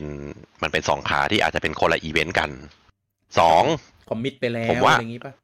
อ่า อ่าสองผมว่าอ่า production studio หรือผู้จัดจำหน่ายอะไรก็ตามแต่อืมเขาไม่ค่อยลงเงินในบริษัทเดียวโปรเจกต์เดียวที่มันซ้ำๆกันต่อเนื่อง อืม อ่า เข้าใจไหมเพราะว่ามันมันไม่ใช่ มันไม่ใช่ของของ Universal มันไม่ใช่ของของ Sony Picture อืมเพราะฉะนั้นถ้า Universal จะลงมาริโอแล้วจะลงเซลดาด้วย อ้าวมาริโอกูยังไม่รู้เลยมันจะ ปังหรือจะฟอปจะขาดทุนหรือเปล่าเพราะอย่าลืมหนังสมัยนี้ขาดทุนเยอะนะอืมเออ ก็ลงได้อันเดียว แล้วปู่ก็คงอะงั้นงั้นคุยอีกขาหนึ่งก็อยากทำเซลดาด้วยอะอืม อ่าโซนี่อาจจะเสนอมา อืมอันเนี้ย เพราะฉะนั้นการที่เลือกโซนี่หรือ Universal หรือ Warner หรือหาเหวอะไรก็ตามมาผมไม่ติดใจเลย เพราะว่ามันก็คือหนึ่งในอ่าผู้จัดจำหน่าย และก็ผู้ออกทุน อืมอ่า ซึ่งก็เลือกได้เยอะแยะมากมายอ่าก็ว่ากันไปอ่าอืมไม่ผมไม่ได้ติดใจเรื่องประเด็นมันคือโซนี่มันก็อะไรก็ตามแต่ผมว่าไม่ใช่ไม่ใช่ประเด็นใช่ผมเฉยๆเรื่องนี้เออส่วนที่จะเป็น live action ที่เป็นคนน่ะ อืม อันเนี้ยไม่เออรู้อะ อันนี้ไม่รู้ เพราะว่า อ่า เออเออไม่รู้อะ คือคืออย่างถ้าเป็นเออมาริโออะ ถ้าเอามาทำอะเป็นเชิญหนังอะ เรานึกภาพออกไงว่ามันจะออกมาเป็นแบบไหน แบบแล้วก็แบบมันเละๆเหรอหรือหรือแบบดีไม่ไม่แบบแบบว่าทิศทางแนวทางที่เขาจะทำมันเป็นแบบไหน เรานึกภาพออกไงๆหมายถึงหนังอะไรหนังคนหรือหนังอะไรหนังหนัง CG animation อะอ่า ถ้า CG เข้าใจเซลดาผมก็นึกออก เออ แต่พอเป็นเซลดาทำเป็น live action อะ เอาตรงๆ นึกภาพไม่ออก นึกพยายามนึกตัวอย่างของหนังที่แบบ เอาเอาไปทำแล้วดีอะ ยกเน้นคำว่าดีนะ ไม่ไม่ไม่มีอะผมยกตัวอย่างนี้ละกันอ่าหลายคนน่าจะได้ดูแล้วหนัง live action ของ One Piece ที่เป็นของ Netflix อะโอเค สนุกใช่ แต่ว่า setting การนำเสนออะไรบางอย่างอะมันจะยังมีความแบบขัดขัด มีความแบบเงี้ยแบบ cringe แบบที่บูจังพูด เออไอซีนที่ไอตัวตัวไอไอโทรศัพท์หอยอะมันชื่ออะไรนะ dial อะไรนะสักอย่างอะหอยนั่นแหละเออตอนที่โผล่มา ผมแบบพังอะเลยนะแบบ อืมแบบ คือมันดูแบบทะลุหลุดธีมหลุดหลุดโลกออกมายังไงก็ไม่รู้อะเออด้วยความที่ setting มันทำเป็นเหมือนธีมแบบ จะให้แบบสมจริงเป็นโจรสลัดอะไรอย่างเงี้ยเออ แต่ก็แบบแอบแฟนตาซีแบบแบบ เอาตรงๆนะ arc arc ที่เอามาทำเป็นหนังใน Netflix อะอันนั้นอะคือแฟนตาซีน้อยสุดแล้วในในในในการ์ตูนอะ เออเดี๋ยวยิ่งยิ่งไปแม่งยิ่งแบบไปกันใหญ่ ผมนึกภาพไม่ออกเลยเนี่ย ถ้าเป็นเป็น One Piece อะผมเหมือนกัน ถ้าเป็นเซลดานี่คือยิ่งไปกันใหญ่ อย่างหนังแฟนตาซีที่ทำมาจากเกม อย่างโซนิกมันก็ก้ากึ่ง เออ มันตีความไปโซเป็นนิแบกบไม่ได้เพราะว่าในโลกโซนิกอะสเกลของคนเป็นคนจริงอยู่แล้ว อ่าใช่ แล้วก็โซนิกมันก็เป็นตัวการ์ตูนไงแค่แบบ เหมือนเหมือนไอ้สเปซแจมประมาณนั้นอะเออ แต่แต่แฟนตาซีไปเลยอะไม่รู้ดิ แล้วก็ถ้าเกิดเป็นหนังฝรั่งอะลิงก์ก็ต้องเป็นฝรั่งถูกไหมแล้วผมไม่รู้อะ คือตอนเนี้ย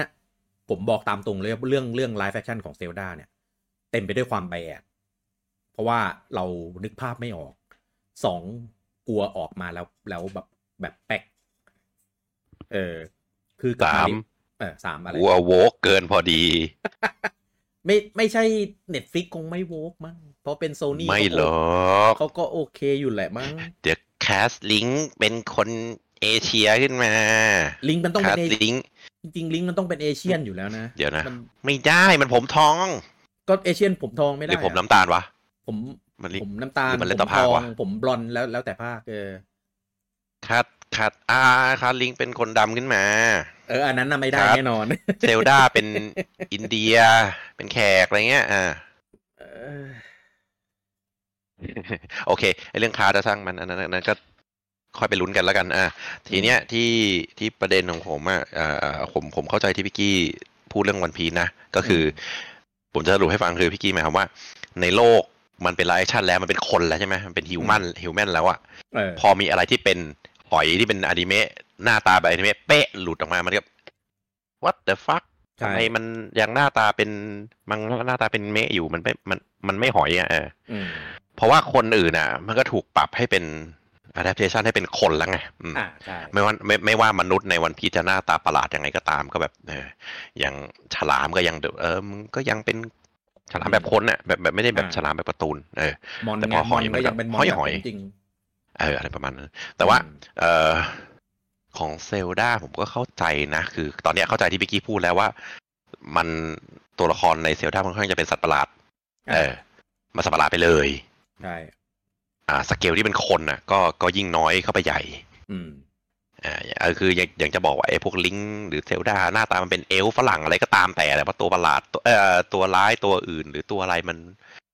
มันมันไม่ใช่ไงมันก็ ถ้าถ้าเป็น CG เลยโอเคจบ แต่ว่ามันก็อาจจะไม่ว้าว เพราะว่าเอออืมในเกมมันก็ CG อยู่แล้ว อืมเออก็ไม่รู้สิเพราะเพราะว่า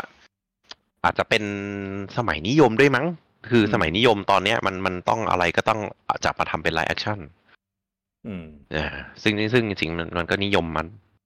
พักแล้วมันก็แป๊กมาใหญ่ๆแล้วนะเออมันก็ยังพยายามจะทำอยู่ต่อไป อืม เออผมก็เลย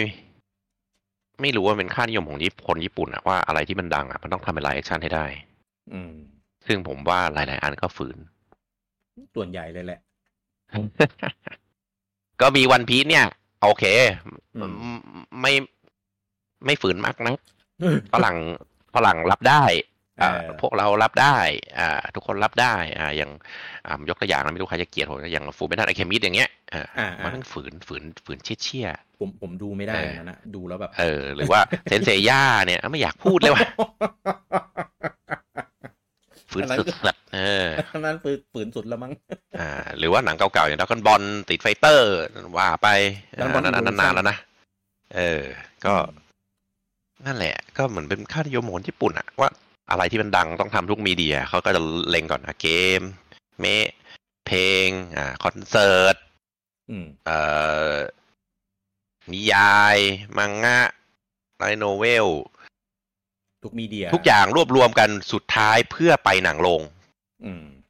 เออ หนังโรงคือถ้ามึงมี live action คือจุดสูงสุดอืมเออ คือหนังโรงที่เป็นเมะก็ยังไม่จุดสูงสุดนะพอหนังโรงที่เป็น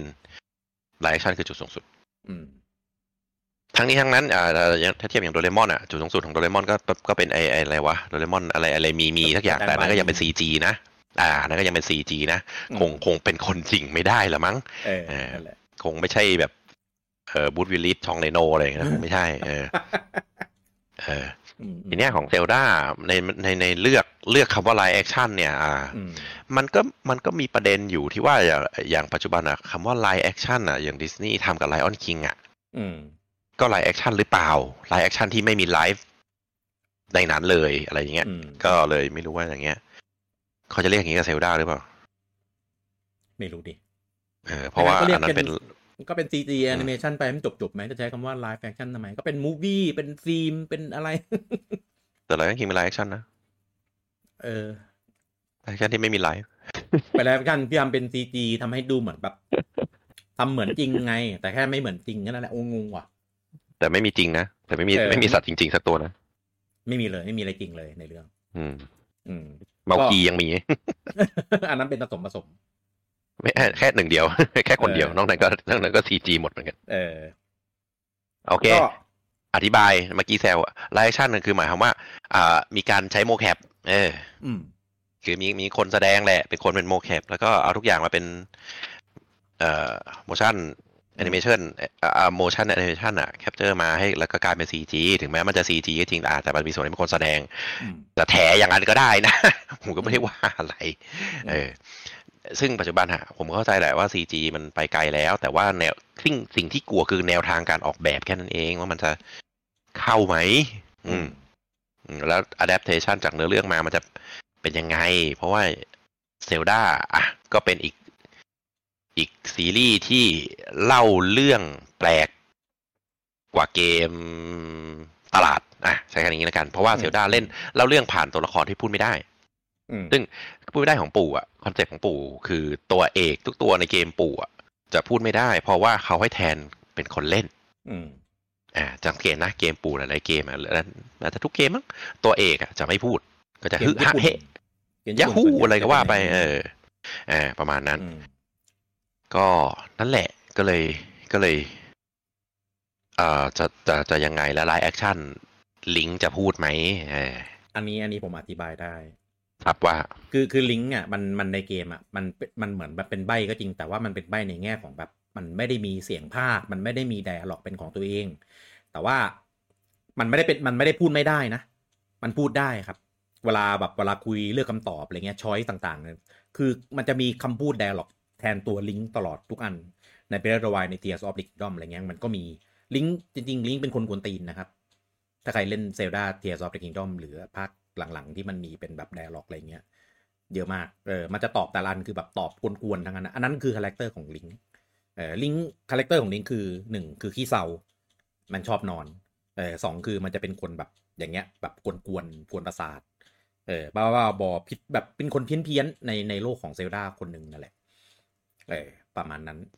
ใช่ ถ้าในเบ t เ e อร์ไวอ่านไดอารี่ของเจ้าหญิงอะก็จะมีบอกว่าลิงก์เป็นคนพูดน้อย แล้วก็ใช่ยังไม่ได้วันนี้ไม่ได้ยินเสียงเธอเลย เออเออมันแค่ไม่พูด แต่เขานั่นองเขาจะไม่เคยบอกว่าเป็นใบเขาจะบอกอืมเออเป็นคนพูดน้อย วันนี้ไม่ได้ยินเสียงเธอเลยอะไรประมาณเนี้ยใช่บ่นบ่นเป็นเป็นวิธีในการบอกว่าไอตัวละครเนี้ยมันเป็นตัวละครแบบไหน แต่จริงๆแล้วสิ่งที่ปู่ต้องการจะสื่อก็คือให้อันเนี้ยเป็นเหมือนแบบ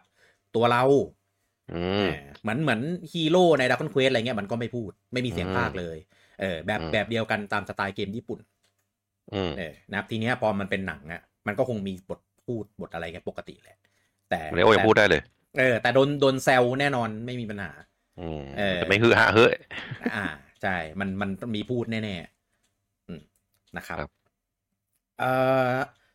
ผลงานผลงานของของโปรดิวเซอร์ย้ำว่าโปรดิวเซอร์นะ Avi Arad เนี่ยครับไม่ใช่ director นะ ไม่ใช่ director เออก็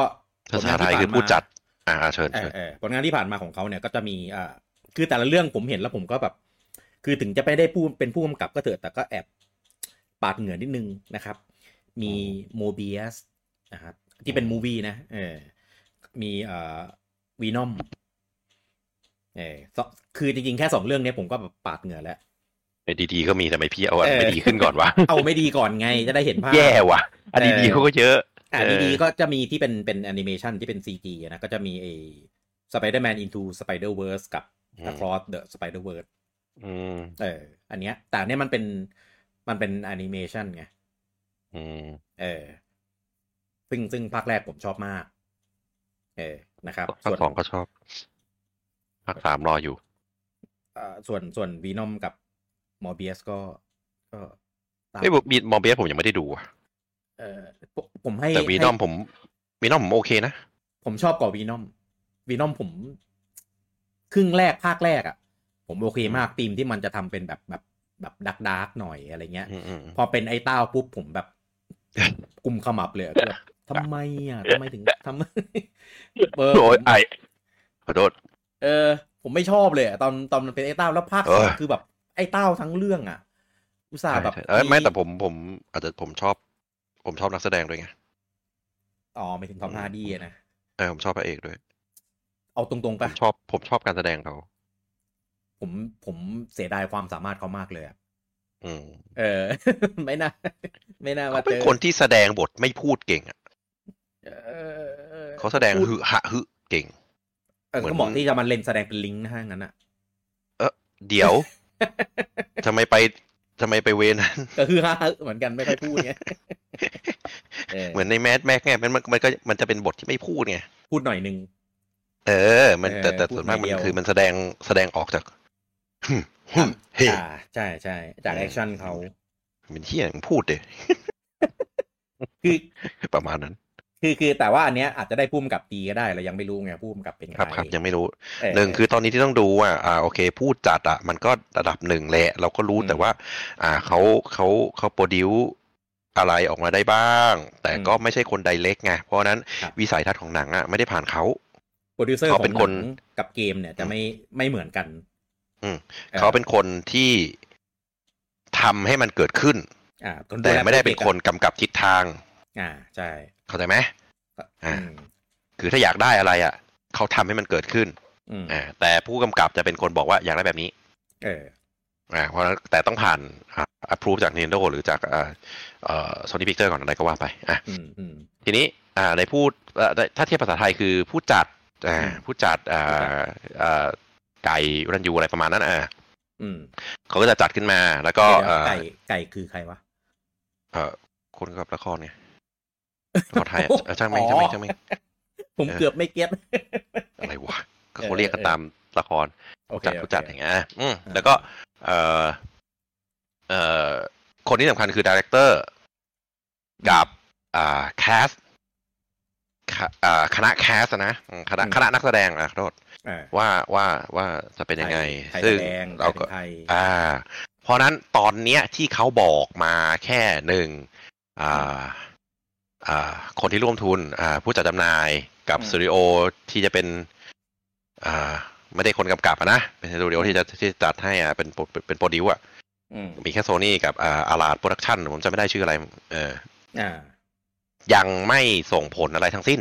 ต่อรูปแบบหนังที่เราจะเดาได้อืมถึงแม้ผลงานเขาจะมีแบบ Spider-Man Iron Man อ่า Venom หาเฮียอะไรก็ตามแต่เออแต่จากที่ดู list อะก็ส่วนมากก็จะเป็นหนังฮีโร่นะ ไม่ได้เป็นแฟนตาซีนะ อ่าอืมอ่าเข้าใจ ก็ก็เลยยังเอ๊ะแต่เซลดาไม่ใช่หนังฮีโร่นะ เออ ใช่ไงเอเอออทำไมถึงไปเวนั้น แต่ก็ต้องรอแหละ เออ เออ เราดู ตอนนี้เราเราคุยกันด้วยความ ความยังไม่รู้อะไร เออ ด้วยความนึกภาพล้วนๆ ซึ่งส่วนใหญ่จะเป็นนึกภาพไม่ออกซะส่วนใหญ่เออภาพภาพที่ไม่ดี เออ ส่วนใหญ่จะออกมาเป็นภาพที่ไม่ดีอะ เออแล้วก็นั่นแหละ อย่างที่สองที่ผมกังวลคือเรื่องของ setting วิธีการเล่าวิธีการนำเสนออะไรเงี้ย มันจะเล่าไงคือมาริโออะ setting มันมีอะไรมันไม่มีอะไรมาก มันปึ๊บปั๊บปึ๊บปั๊บมันก็ซัดลุยต่อเนื้อเรื่องของมันได้แล้วไงเมนโอมันหนังตลกปกฮาเออตลกตีหัว ใช่ใช่ตลกแต่ว่าตลกในเด็กขณะอะอะว่างั้นอืมในขณะนั้นน่ะ ก็ใช้สิบเวลาในหนังสิบห้านาทีนะในการแบบ เล่า setting ของโลกมาริโอว่ามาริโอเป็นใครทำอะไรมาจากไหนอะแต่ Zelda เนี่ย คือโลกมันมันใช่ เออ มันละเอียดมันซับซ้อนมากเลยนะ คือถ้าจะทำเป็น adventure อะไรอย่างเงี้ยเหรอไม่รู้ดิมันจะขัดไหมอะไม่รู้ดิอืมคือคือถ้าเป็นแบบหนังอย่างเงี้ย ก็คงแบบจะไม่ให้ได้ให้มีความยาวแบบ เยอะมากใช่ไหมก็เต็มที่ก็ประมาณร้อยชั่วโมงเอ้ยร้อยนาทีอะไรประมาณเนี้ย เออ ก็เลยแบบ มันจะพอหรือเปล่ากับการอืมที่จะนำเสนออะไรพวกเนี้ยเพราะอย่าลืมว่าจุดอ่อนของหนังสักเกมที่ตลอดมาอืที่มันเกิดขึ้นแล้วมันเป็นอาถรรพ์นะเพราะว่าเกมหนึ่งเราเล่นอะมันเป็นร้อยชั่วโมง หรือหรือหรือหลายสิบชั่วโมงก็ตามแต่อืมแต่หนังอะมันแค่ไม่ถึงสองชั่วโมงอืมมันยัด content ตรงนั้นเข้าไปไม่ได้ ข้ออืมสอง เนื้อเรื่องที่เรารับรู้ผ่านเกม ไม่ได้รับรู้ผ่านเนื้อเรื่องเสมอไป มันรับรู้ผ่าน gameplay ของเราด้วย อืมอ่าลักษณะนิสัยอารมณ์ความสามารถของตัวละคร เราไม่ได้รับรู้ผ่าน story นี่ เรารับรู้ผ่านอืมตอนเล่นของเรา หรือแม้กระทั่งบางอย่างเป็น quest นะอะไรพวกเนี้ย มันไม่ได้เป็น story ที่เล่าง่ายอืมๆแล้วทุกอย่างเนี่ยมันค่อยๆเกิดขึ้นอ่าพอจะเอาไปใส่เป็นหนังเออ มันก็จะยากว่าให้ทำยังไงวะ ให้คนมันรู้เรื่อง ใช่ยยกตัวอย่างอย่าง หนังที่จะยะให้มีสตอรี่อย่างเดียวเลยเอออ่าเอ่อแล้วก็ยัดยัดยัดทุกอย่างไม่ว่าจะเป็นอ่ารูปแบบอะไรก็ตามที่ผมเล่าเมื่อกี้ให้เป็น story อย่างเดียวอย่าง Assassin's Creed อ๋อกลายมาเป็น story แม่งตัดแปะ ตัดแปะแหว่งแหว่งกัน แล้วก็ต่อไม่ต่อเนื่องกัน ทำหนังเป็นคือเกมะใช่คือเราจะถ้าคนเล่นเกมจะรู้เลยว่า มันไม่ได้ออกแบบหนังมารูปแบบขององค์หนัง องค์หนังส่วนมากทำซีดีมันมีองค์หนึ่งองค์สององค์สามอะไรก็ว่าไป อืมแต่ว่าใน Assassin's Creed อะออกแบบมารูปรูปแบบ mission อ่าใช่เล่น mission ที่หนึ่งเฉลย mission intermission เล่น mission ที่สองเฉลย mission intermission เนี่ยวนวนวนอย่างนี้ไปอืมแล้วระหว่างหนึ่งไปสองอะแม่งจะมี gap ที่แบบเอ่ออ้าวแล้วเนื้อเรื่องตรงนี้อยู่ไหน เออตัดข้าม อ่า ซึ่งถ้าเป็นคนเล่นเกม มันข้ามได้เพราะนั่นคือส่วน gameplay อ่า ถูก แต่พอเป็นหนัง คุณจะเล่ายังไงอะอะไรสิ่งทีเรื่องไม่เลือกไม่การไม่เล่าอืมข้ามเลย คนก็ อะไรวะ คนที่ไม่ได้เล่นเกมมาก็จะอะไรวะ เออ แล้วแล้วเนื้อเรื่องตรงนี้ เกิดเกิดเหตุการณ์นี้ขึ้นได้ยังไง ต้องไปนึกเองอืมอ่าซึ่งก็เป็นแทร็ปของไรเตอร์ไรเตอร์ที่เอ่อที่จะเขียนบทอ่า ว่าบางคนเป็นแฟนเกม ก็จะคิดไปเองว่า ส่วนนี้คนรู้แล้ว อืมอะก็จะเล่าแบบ skip skip ได้ ซึ่งจริง ๆ คนที่ดูหนังไม่ได้เป็นทุกคนที่จะเล่นเกมอืมแล้วก็ไม่ได้เป็นทุกคนที่จะ wrap หัว ให้เอาเนื้อเรื่องในเกมมา wrap กับสิ่งที่คุณเล่าได้ มันก็เลยเกิดอาถรรพ์หนังจากเกมจนถึงทุกวันนี้ อืม อ่า เพราะว่า assume ไปว่าคนดูจะรู้หรือไม่ได้แอดซูมอะ ไม่ได้คิดเลย เพราะว่าตัวเองเป็นแฟนเกมเป็นอายุแล้วอืม ประมาณนั้น อย่างหนึ่งที่ผมกังวลคืออะไรรู้ปะครับว่าก็คือ ป่าจิกิรุมิยาโมโตะนี่แหละเออพูดไปแต่หาว่าไบแอดคือป่าจิกิรุเนี่ยอืมในส่วนของเกมเซลดาแกอืมคุกคีอยู่แค่สองภาค ครับเออก็คือภาคแรก ข้ามภาคสองไป แล้วก็ไปอีกทีหนึ่งก็คือภาคอ่าจุดๆถึงภาคลิง k ู to the Past ซึ่งซึ่งมาสเตอร์พี e ทั้งคู่อืมเออแต่หลังจากนั้นแกก็ไม่ได้ลงไปแบบ ยุ่งแบบเต็มตัวอีกเลย เออแต่มันเพราะว่าหเดลังทจากไปนั้นนานแล้วนะพอหลังจากนั้นก็เป็นโอคาริน่าเป็นอะไรอย่างงี้ใช่ไหมซึ่งหลังจากนั้นน่ะมันอืมจะเป็นป๋าเอานุมะอืมเออซึ่งจักรวาลเซลดามัน expand ไปหลังจากนั้นนะเยอะแบบเยอะมากเออ Ocarina Majora เอ่อ Wind Waker Twilight Princess Skyward Sword Breath of the Wild Tears of the Kingdom นี่คืออยู่ภายใต้การควบคุมดูแลของป๋าเอานุมะทั้งหมดเอ่อป๋าชิเกรุแกก็ถือว่าแกแค่ถือสิทธิ์ในเรื่องของแกเป็นบิดาเออแกก็คอยแบบชี้แนะแนะนำอะไรเงี้ยแล้วแกก็ค่อยๆเหมือนแบบ fade fade fade ตัวเองออกไปเรื่อยๆเออทีนี้เนี่ย ผมไม่รู้ว่าแก แกจะนำเสนอตีโจทย์ในส่วนของ Live Action Zelda เนี้ย ออกไหม แกจะรู้หรือเปล่าว่าอะไรควรที่จะเอาไปใส่ในในอืม Live Action บ้าง เออจะยากนะ ยากผมว่ายากกว่ามาริโอเยอะ ยากกว่าเยอะมาก คือถ้า Mario บอกมันตอนเป็นมาริโออะ แล้วบอกเป็น CG animation แล้วบอกเป็นคริสแพดอะ ผมนึกแนวหนังออกอะอืมเออ ว่ามันจะเป็นใช่อ่าตลก ตลกบกฮาหรือตลกใช่ตีหัว หรือตลกเด็กอะไรก็ตามแต่อะอย่างนั้นจะเรียกอะโอ้ยแคสก็ถ้าไม่นึกไม่ออกว่ะ มีแจ็คแบ็กมีคิดแพทเนี่ยโอ้เอรู้อแล้วว่าหนังจะมาทางไหนอะอืมพอมีแจ็คแบ็กก็รู้แล้วเออ แต่แต่เซลดาเนี่ยคือ คือรู้แหละว่าเป็นไลฟ์แอคชั่นเออผมเชื่อว่าอะไรหลาย ๆ อย่างน่าจะถูกตีความใหม่ เยอะ เพื่อแล้วที่เอ่อเพื่อที่จะแยกจักรวาลของเซลดาแล้วก็เลือกที่จะเล่าในระดับที่ หนังเล่าได้ในในสเกลที่เหมาะสมอืมเออแต่ว่าเล่าได้แค่ไหนเราไม่รู้ไงอืมหนังยาวแค่ไหนเราก็ไม่รู้คือเซลดามันเป็นเกมที่มีความ epic สูงมากอืมเออเล่า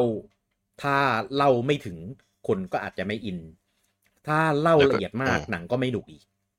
แล้วอย่าลืมว่า epic ของพี่กี้บอกอะเป็นอ่าอีพิกจากการเกมเพลย์นะ ไม่ใช่อีพิกจากการเล่าเรื่อง อืม อืม ใช่ คือรอมันก็จะเยอะยิ่งเซยิ่ลงดายิ่งยิ่งยากเข้าไปใหญ่ อืม ก็ไม่รู้ยังไงรอดูเหมืนกันเออรอดูคือคือตอนนี้คือทำอะไรไม่ได้นอกจากแบบ รอดูด้วยความแบบแอบอืมแอบจับตามองอะครับเออคือแล้วตอนผมมาโลว่าตอนอ่ามาริโอจะมีช่วงหนึ่งตอนที่ดังเป็นข่าวมาก ๆ คือตอนแรกโอเค เรารู้ว่ามีหนังมาริโอแหละ แต่ตอนที่เป็นข่าวมาก ๆ คือตอนที่ประกาศนักแสดงคิดแพท อ่าก็แต่อันเนี้ยคือดัง อันนี้คือเป็นกระแส mainstream เลยว่า เอ้ยมาริโอได้คิดแพทแสดง ผมว่าอืมถ้าเซลดาประกาศนักแสดงอะแม่งจะ controversy กว่านั้นอีก ถูก อืมอืมทำไมใช่คนนี้ทำไมต้องมาจะจะชื่ออะจะโอ้แน่นอนอะ อืม อืม แล้วก็ คือตอนนั้นก็มีกระแสตอนนั้นคิดแพทนะ แต่ส่วนตัวผมผมว่าเขาเล่นได้ตอนตอนนั้นนะเออ ผมจินตนาการออก อืมใช่แต่ว่า เออ เทลดานี่ถึงไทยเป็นก็ไม่ได้วะอืก็ไม่ไม่ใช่ไม่ได้ แต่ว่าผมจินตนาการจะจินตนาการไม่ออก อืมเอ่อดอกจันลิงก์ไม่ใช่ไม่ใช่เซลดานะอะเอ่ออะแต่แบบอะเรียกว่าทุกตัวในในซิกี้ซีรีส์นี้แล้วกันอ่าถูกโบโกบินเนี่ยใครจะเป็นซีจีสิวะอ๋อเหรอโอเค เออไม่คือการนอนเนี่ยใครจะเป็นอะเออคือไม่รู้ว่าจะจะหยิบหยิบเนื้อหา อันไหนมาทำด้วยไง คือคือเซลดามันมีหลายภาค มันมีหลายเซตติ้ง มันมีหลายรอ หลายโครงเรื่องมากอะไรเงี้ย ไม่รู้ดิมันต้องเป็นภาคใหม่ๆปะถ้าภาคเก่าๆ มันก็ไม่มีเนื้อเรื่อง มันก็แบบเกตเน้นเน้นเน้นเกมเพลย์เป็นหลักเนื้อเรื่องก็ตรงๆปะภาคใหม่ยิ่งไปกัมันเล่าผ่านรออะหลังๆอะ เอ้ยเอ้ยไอ้อ่าเก่าๆอะ อืม ใช่ด้วยหรือจะเอารอมาขยายเหรอ ไม่รู้เหมือนกัน นั่นเดอืมยิ่งงงเลยทีนี้ครับอะ ก็อันนี้ไม่มีอะไรนอกจากแบบ ทุกคนอะคือเฝ้าจับตามอง ผมไปดูไปคอมมูคอมมูของเซลดาต่างๆ ทุกคนมีแต่ความแบบเก่าแบบกังขาว่าแบบอืมเออ จะยังไงวะอะไรเงี้ยอืมมีแต่คนแบบสงสัยอะว่าเป็น live action มันจะออกมาเป็นยังไงให้ดีได้อะไรเงี้ย เพราะว่าใน YouTube อะจริง ๆ มันมีหนัง fan-made ของ The Legend of Zelda เยอะแบบเยอะมากเยอะๆเลย ไม่มีอันไหนรู้สึกแบบโอเคเลยสักอัน เออส่วนมากเดี๋ยวทำเป็น parody ว่ะ มีมีทำเป็นแบบเหมือนแบบเป็นแฟนๆทำกันอะไรเงี้ยก็มีแบบเท่ๆเลยอะไรเงี้ย แต่ก็ไม่เข้าอยู่ดีก็เออ เออ ก็รอดูรอดูนะครับอืมก็ก็ถือว่าแบบโบลแบบเรียกว่าอะไรนะกล้ากล้ามากกล้าที่จะทำที่จะทำแบบเนี้ยเออเป็นโบลมูฟนะครับ ก็ตอนนี้ให้ม s ส o n e ให้รออยู่ที่ประกาศโปรดักชันสตูดิโออ่าประกาศอ่าดีเลกเตอร์อืม แล้วก็ประกาศเอ่อเออไม่ใช่ Casting Production Studio Direction Studio สตูดิโอที่สตูดิโอเดียวที่จะทำอะอ่าแล้วก็ประกาศ Director แล้วก็รอประกาศอ่า Cast casting อืมก็น่าจะพอเห็นแนวทางได้บ้างอืมอ่า สุดท้ายก็ trailer ออกมาแล้วก็คงจะเห็นว่าเป็นยังไง แต่ว่าตอนนี้ก็ก็ก็ยัง question อยู่นะแต่ผมว่ามันจะไม่ง่ายแบบมาริโอไม่ง่ายกว่าแน่นอนมาริโอแม่งเดาง่ายเลยเป็น Illumination ปุ๊บคิดแพดปุ๊บมาคุณดูดูแนวหนังออกเลย ใช่ แต่แต่มันก็ดีกว่าที่คิดอะเออ อ่า ถูก แต่ว่าอืมเราก็ยังเราก็ยังคิดภาพออกอยู่ดีไงอืมอืมอืมอืมคือตอนนี้เราได้รู้แล้วว่าอะมีเจเกรุมาเป็นแบบควบคุมการดูการผลิต มีเอวีเป็นโปรดิวเซอร์ แล้วก็โซนี่พิกเจอร์เป็นผู้จัดจำหน่ายอืมอ่า แต่เรายังไม่รู้พุ่มกับว่าใครว่าเป็นใครอ่าใช่สใช่ตูเพราะพวกนั้นสนะตูพวกนั้นตอนนี้ที่รู้ก็คือคนเบื้องหลังเบื้องหน้ายังไม่รู้เลย อ่าสตูดิโอ ที่ทำเนี่ยไม่รู้ว่าสตูไหนอืมอ่า casting ไม่รู้ว่าเป็นใครอืมอะไรพวกเนี้ย ต้องต้องรอดูกันอีกยาวๆมาริโออ๋ก็อจะครับออกเป็นหนังได้อะ โอ้โห มี step อืมละเอียดละเอียดอีกเยอะ เนี่ยรอไม่แต่แบบแต่พอเขาเริ่มประกาศ แสดงว่าเขาก็มั่นใจแล้วว่าเขาจะมีอะไรอะ เขาก็ต้องใช่ประกาศต่อมารัวๆแล้วแหละใช่เพราะว่าจากมาริโออะ ทั้งหมดอะอ่าก็ใช้เวลาประมาณในการประกาศประกาศประกาศทั้งหมดอะ ในปีหนึ่งร่วมระยะเวลาเป็นปี อืมใช่ อ่าจนสุดท้ายหนังถึงออกอะ ก็คงไม่ไม่เร็วหรอก เออผมว่ากว่าจะฉายก็สองศูนย์สองหกไม่น่าเปไม่น่าปีหน้า เอ้ยปีนี้สองปีปีสองนี้ไปละสองสองสาห้ามแล้วกันสองสี่สสอองงห้าห้าสองห้าผมว่าสองห้าเออสองหกนานไป เออเออสองห้าปลายปีอะไรเงี้ยกำหนดอย่าลืมว่าตอนนี้วิกฤตหนังก็ยังไม่เรียกว่าขี้คายสัทีเดียว นั่นดิอืมอืมอะ งูไปประเด็นต่อไปนะครับอะพอหลังจากมาริโอเซลดาแล้วใช่ไหมก็คือหลักๆ ก็คือไอเกมซีรีส์พวกเนี้ยมันมันโด่งดังขายดีมากๆนะครับบนเครื่องของ Nintendo Switch นะครับปู่ก็ออกมาเผยข้อมูลเพิ่มอีกว่า ไม่ใช่แค่มาริโอและเซลดานะ อื่นๆในค่ายเอ่อพวกพวกเกมอ่า IP หลักๆ ของปู่อะไรเงี้ยก็ขายดีมากแบบมาก ๆ บน Nintendo Switch เหมือนกัน เออนะครับ คือในชาร์ตเนี่ยมันจะมี Mario Kart ด้วยอันนี้ช่างมัน เราให้มันไปอยู่ในใน Mario ก็พอแล้วเออแต่ว่ามันจะมีอีกอีกสองซีรีส์นะครับที่ที่ปู่หยิบยกขึ้นมาพูดก็มีอย่างเช่น Animal Crossing นะ Animal Crossing เนี่ยก็เป็นเกมประจำฮาร์ดแวร์มามาหลายเจนแล้วนะครับ ก็คือ 1 เจนก็จะมีประมาณภาคหนึ่งนะ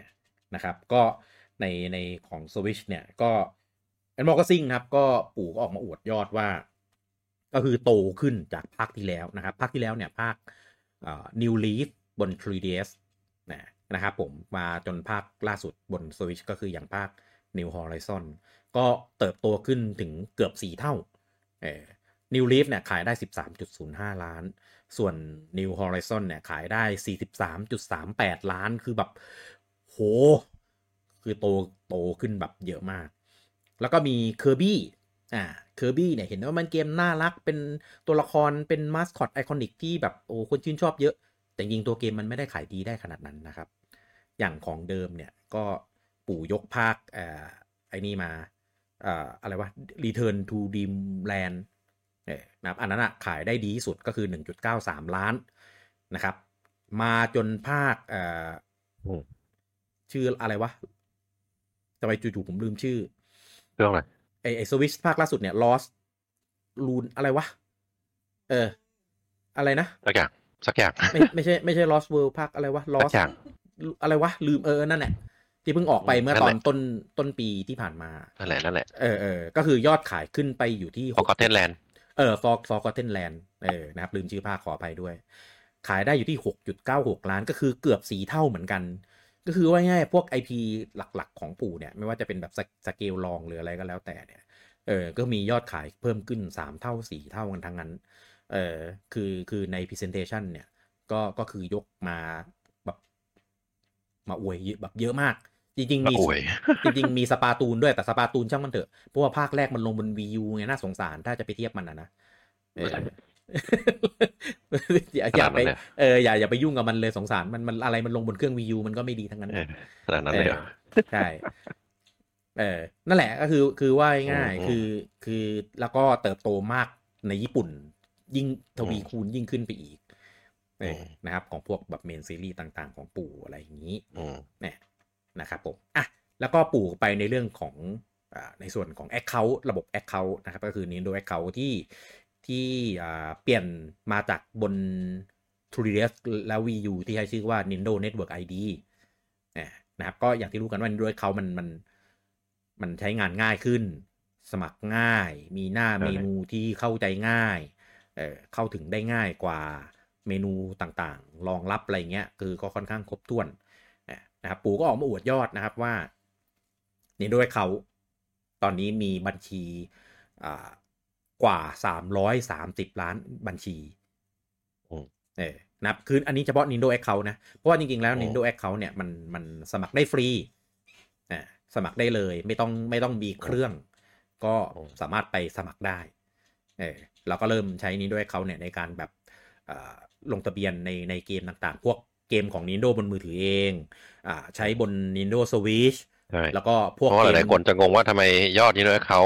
เอ่อ ยอดมากกว่าเครื่องสวิตช์อ่า อ่าเพราะอย่าลืมมือถือก็ใช้นะครับถือด้วย แล้วก็พวกเกมอืมที่อ่าเล่น cross-platform หลาย ๆ เครื่องอืมรวมถึงในสวิชด้วยเนี่ยมันจะมีให้ login ผ่านนี้ด้วยเขาด้วยอืมอ่าหลายเกมก็เอาระบบนี้ด้วยเขาไปใช้เหมือนกันเออใช่นะครับ ก็ก็จริง ๆ ตรงเนี้ยมองมองแล้วเหมือนจะไม่ได้มีประโยชน์อะไร นะครับแต่จริงแล้วเนี่ยถ้าถ้าสะท้อนไปถึงแบบคนที่ใช้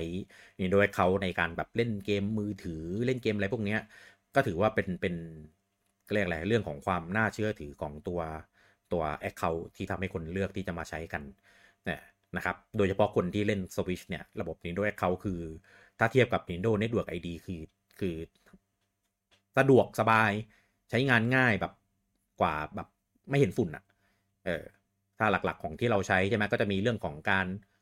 เอ่อบินเออจริงๆไม่นี่ไม่ใช่ประโยชน์ของเขาหรอกแต่เราเราใช้อันนี้เพื่อไปบินเอ่อเปลี่ยนเปลี่ยนรีเจียนในของ ID ได้อืมโคตรง่ายสะดวกคือคือสะดวกกว่ากว่าเครื่องอื่นอะว่างี้เออดู purchase history ได้อ่าคืออันเนี้ยคือแล้วแล้วคือในนั้นนะ ไม่ว่าคุณจะไปซื้อบินซื้อเกมจากรีเจียนไหน ในเนี้ยจะโชว์หมดทุกอันเลย บอกเป็นค่าเงินแล้วก็โชว์เป็นภาษาของรีเจียนนั้นๆที่เราไปซื้อด้วยเออแล้วก็จะมีเรื่องของการอ่า cloud save เนี่ย cloud save แล้วก็เรื่องของการจัดการรายชื่อเพื่อนเออแล้วก็เรื่องของการเข้าถึงข้อมูลของเราแบบจากเกมที่ cross-platform อะไรอย่างนี้นะครับ โดยใน 330 ล้านเนี่ย มีคนที่เอา Nintendo Account ไปใช้กับ Nintendo Switch เนี่ย อยู่ 117 ล้านบัญชี ก็คือ เอ่อหนึ่งในสามเออหนึ่งในสามของ Nintendo Account ทั้งหมดเนี่ยก็คือเป็นบัญชีที่ใช้งานอยู่บน Nintendo Switch เออก็คือเพิ่มขึ้นจากปีที่แล้วเนี่ยร้อยปอร้อยแปดล้านเป็นร้อยสิบเจ็ดล้านเออนะครับแล้วก็จาก117ล้านเนี่ยมีคนสมัครใช้ Nintendo Switch Online หรือ NSO นะครับอยู่ที่ 38 ล้านบัญชี ซึ่งเยอะมากเลยนะ ถ้ายิ่งเทียบสัดส่วนคือเป็นเปอร์เซ็นต์ที่ที่ใช้เยอะขึ้น แล้วก็ จากข้อมูลที่ปู่เปิดเผยเนี่ย ก็คืออาพอหลังจากที่มีระบบอ่า Nintendo Switch Online Expansion คนใช้ NSO เยอะขึ้นเว้ย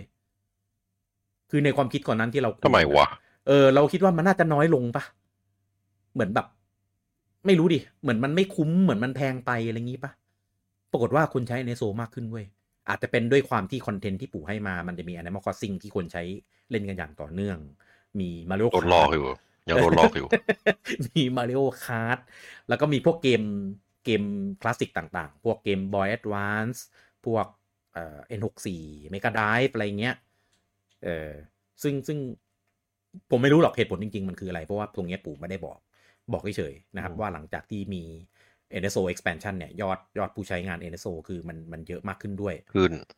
เออ นะครับ ซึ่งซึ่งผมไม่รู้ว่าไอ้ account ที่ปู่นับ 38 ล้านบัญชีเนี่ย สมมติเราใช้ Family เนี่ย คือนับเป็น8หรือนับเป็นหนึ่งเออเออปู่ไม่บอกปู่ไม่ได้บอก ไม่ไม่เขาเขานับ Account ไม่ใช่เหรออะใช่ปะก็น่าจะนับพี่ account หพูลัดกถึง Nintendo Account หรือพี่พูดถึง NSO NSO 38ล้านนี่ NSO อืมเออหนึ่งถ้าร้อย Family คงนับแปดว่ะ ผมว่าหนึ่งร้อยสิบเจ็ดล้านเนี่ย คือ Nintendo อ่า account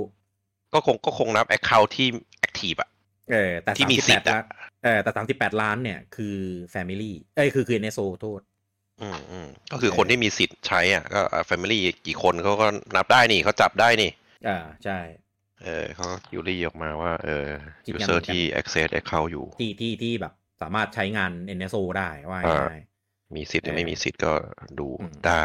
ใช่ใช่คงไม่เอา family มาแล้วหารแปดโง่ๆงั้นหรอกก็น่าเกลียดเกิน ไม่ ไม่น่า เออ เออ ก็ ตรงเนี้ยอ่าคือคือยอดยอดคนใช้งานอะ มันมันเพิ่มขึ้นเรื่อยๆเอออืมจากที่จากที่ปู่แบบเอามาโชว์มาเทียบกันปีต่อปีอะนะเออ ก็ คือคือปู่คือตอนเนี้ย ปู่อะกำลังทำอะไรสักอย่างอยู่เกี่ยวกับระบบนี้ถึงได้เปิดบริษัทร่วมกับอ่า DNA ขึ้นมานะครับในชื่อบริษัทว่า Nindo System เออเพื่อมาใช้พัฒนาในส่วนของระบบเบื้องหลังอันเนี้ยโดยเฉพาะ แต่ว่า เรายังไม่รู้ว่าอันเนี้ยเตรียมไว้ล่วงหน้า หรือตอนเนี้ยใช้แล้วหรือยังไงเออเพราะว่าจากในเว็บไซต์หรือจากจากข้อมูลต่างๆ อะไรเงี้ยยังไม่มีการบอกเลยว่าไออันเนี้ยไม่รู้เลยไม่รู้ได้ทำบริษัทหานี่ทำอะไร เออ ยังไม่มีการบอกบอกเฉยๆว่าแค่เป็นระบบที่จะไว้ทำซิสเต็มที่รองรับระบบเบื้องหลังของของอืมเอ่อทาง Nintendo หลังบ้านอะอืมใช่ หลังบ้านเนี่ย มันมันก็ไปเกี่ยวข้องกับ Nintendo Account อะไรอย่างงี้ ผมก็เลยคิดว่าเจนหน้าเนี่ย ระบบ Nintendo Account มันจะพัฒนาไปอีกขั้นหนึ่งอีก ซึ่งพี่หวังพี่หวังสูงไป ซึ่งก็ก็เราไม่ก็ไม่รู้ไงเราก็เออเป็นความอยากได้ด้วยเป็นความแบบวิเคราะห์ด้วย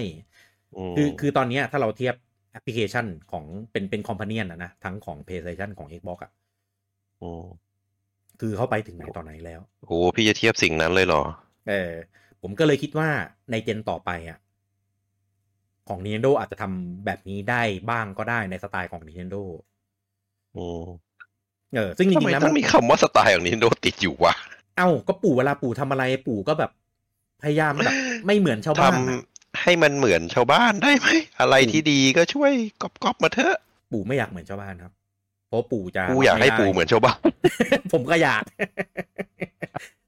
คือคือหลาย ๆ อย่างอะอืมคือคือเอาจากชาวบ้านมาบ้างก็ได้ ใช่ไม่ต้องเป็นผู้นเออ ตลอด แต่ปู่ปันหรอกปู่หน้าบางไงเวลาพูดว่าแบบอุ้ยนี่เหมือนโอ้ยเพื่อนบ้านเลยไงปู่ก็จะแบบเขียม เออก็ก็เลได้นะอืมเออ แต่ว่าแต่ว่ามันมันยังมีพื้นที่ที่ที่ให้พัฒนาอีกเยอะแอป NSO อะเออผมก็เลยคิดว่าอันนี้แหละ มันน่าจะคือด้วยความที่แอป companion อะมันต้องเชื่อมต่อกับ Nintendo Switch ด้วยในในหลาย ๆ แง่ ผมก็เลยคิดว่ามันอาจจะมีเรื่องข้อจำกัดของฮาร์ดแวร์ของ Nintendo Switch ด้วยอะไรเงี้ยมันเลยอาจจะยังแบบ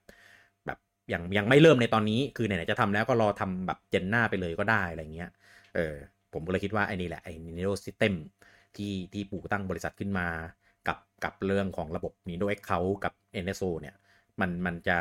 ก้าวกระโดดไปอีกขั้นหนึ่งในในในในเจนมันต้องไปถึงขนาดตั้งบริษัทเพื่อทำไอ้นี่เลยเหรอนั่นแหละแสดงว่ามันต้องมีอะไรทำแบบจริงจังไง ถึงตั้งบริษัทขึ้นมาขนาดเนี้ยถึงกับมาพัฒนา หรือไม่ก็าปู่ปู่บอกกูไม่มีปัญญาจริงๆช่วยก็ทำให้คุณหน่อย ก็เพราะไม่มีไงก็เลยต้องไปจ้างคนอื่นมาก็ร่วมใช่แหละมาร่วมด้วยไงเออเพราะว่าปู่ก็เพงราะว่างอะไรหลังบ้านอะไรคือ user experience กูไม่กูไม่เข้าใจ ใช่เพราะว่าด้านเนี้ยต้องบอกเลยว่าเออปู่ปู่ไม่มีโน้ตฮาวเลย เออ โง่แหละเออเออ ก็ไม่ถึงขนาดนั้นแหม ก็ถ้าจะเอาง่ายเอาเร็วเอาไวเอาแบบแบบจ้างเอา เรียกอะไร productive อะก็ก็ใช้ชาวบ้านเอาอืมเออ ซึ่งซึ่งชาวบ้านนี่ก็ไม่ใช่คนอื่นคนไกล DeNA ก็ทำงานมาด้วยกันหลายอย่างเกมมือถืออะไรพวกนี้เอออนะครับแล้วก็ทำระบบ account ได้ก็ก็เลยใช้มันซะเลยทีเดียวอะ DeNA อีกอย่างหนึ่งที่เราอาจจะไม่รู้คือเขาไม่ใช่ทำแค่เกมนะครับ เขาเป็นอ่าบริษัทที่ทำหลังบ้านอยู่แล้วนะทำระบบหลังบ้านอยู่แล้ว อืมทำทำให้หลายๆที่ทำให้ระบบหลังบ้านด้วยอ่าแต่อืมหน้าฉากที่คนจะรู้จักอ่าโอเคทำเกมมือถืออืมอืมครับอะ ประเด็นสุดท้ายอันนี้เป็นประเด็นร้อนประเด็นเดือดที่ทำให้เกิดไลฟ์ในคืนนี้ขึ้นนะครับ ซึ่งครับอันเนี้ยมันอยู่ท้ายๆในส่วนของ powerpoint เออคือปู่เนี่ยมาลงเป็นฟิวเขาใช้ชื่อสไลด์ว่า Future Outlook แปลตรงตัวง่ายๆว่าชะตากรรมของ Nintendo Switch ต่อจากนี้อืมอืมคือปู่ใส่มาสามบุลเลตว่าอืม Nintendo Switch จะยัง Dis- เข้า discontinue สู่ ยังไม่ใช่เอาเหรอเออ Nintendo Switch จะยังเข้าสู่ปีที่แปดเออปีที่แปดก็คือโอ้ปีหน้านะ เพราะว่าปีนี้ยังอยู่ปีที่เจ็ดปีที่แปดก็คือตั้งแต่วันที่หนึ่งเมษาปีสองพันยี่สิบเออห้าใช่เขานับฟิสเข้าเยียนะ อ่า ใช่ตามตามปีงบประมาณนะเออก็คือหนึ่งเมษาปีหน้าจนกระทั่งถึงสามสิบเอ็ดมีนาปีสองพันยี่สิบหกนั่นก็คือปีที่แปดอืมเออนะครับ บทที่สองก็คือจะยังมีเกมใหม่ลงบน Nintendo Switch อยู่ เออนะครับอืมและอันที่สามก็คือ จะยัง maintain แล้วก็ expand user engagement อยู่บน Nintendo Switch เออว่าง่ายๆคือจะยังทำตลาดบน Nintendo Switch อยู่ ฟังจะขายต่อมีปัญหาอะไรป่ะเออฟังผ่านๆแล้วเราก็อืมอืมอืมไม่มีอะไร แต่ลองจับใจดีๆนะครับฟิวเจอร์เอาลุกเนี่ย powerpoint จับไม่ใจใช่คือ powerpoint ดิจับใจตัวเองใช่ไหมประทับใจ เออตับหัวใจตัวเอง เออเออ Future Outlook เนี่ยอืมอืม เอ่อตัวสไลด์โชว์อันเนี้ยออกมาเพื่ออะไร ออกมาสื่อถึงบอกว่าเสริมความมั่นใจของคนที่มีความกังวลว่า Nintendo Switch ที่ตัวเองถืออยู่ในตอนเนี้ย จะมีชะตากรรมเป็นยังไง เออปู่ก็บอกว่า เอ้ยในปีที่แปดเนี่ยสวิชจะยังคงทำตลาดอยู่นะ และก็ยังมีเกมวางจำหน่ายอยู่ด้วย แปลสั้นๆ ง่ายๆ แค่นี้ แปลซะง่ายๆอีกที สยบข่าวลือไงจ๊ะ เออ ซึ่งถึงไอ้จริงไม่จริงไม่รู้นะ เออไอไอปีหน้าเนี่ย ก็คือคือตอนเนี้ยมันยังออนอยู่แล้วแหละไม่น่าไม่น่ามีปัญหาอะไร ถูกต้องเออแต่ว่าปีหน้าเนี่ยหลังจากหนึ่งเมษาเป็นต้นไปจนกระทั่งถึงสามสิบมีนาปีสองพันยี่สิบหกเนี่ย เอ้ยยี่สิบห้าดิเออทำไมผมชอบนับสกิปข้ามปีทุกทีเลยเออ ก็คือยังยังทำตลาดอยู่ ยังมีเกมออกอยู่ เออนะครับ มาแงะทีละอัน เข้าสู่ปีที่แปดอันนี้ไม่แปลกใจ เพราะว่า เขาคืมันเข้าอยู่แล้ว เออ ยังไงหนึ่งเออเมษาปีหน้าเนี่ย มันยังขายอยู่แล้ว เออ ขายอยู่แล้วถึปงระกอบจะมีเครื่องใหม่หรือไม่มีก็ตาม ถูกประกอบกับอันที่สองบอกว่าจะยังมีเกมออกมาวางจำหน่ายอยู่ แน่นอนครับเขาประกาศไปมันต้องมีเยอะอยู่แยะแล้วแล้วเออพวกเจ้าหญิงพีช Luigi Mansion Mario Paper อะไรอีกอะโอ้อีกอีกเพียบอะคือ คือมี lineup ของปู่ยาวจนกระทั่งถึง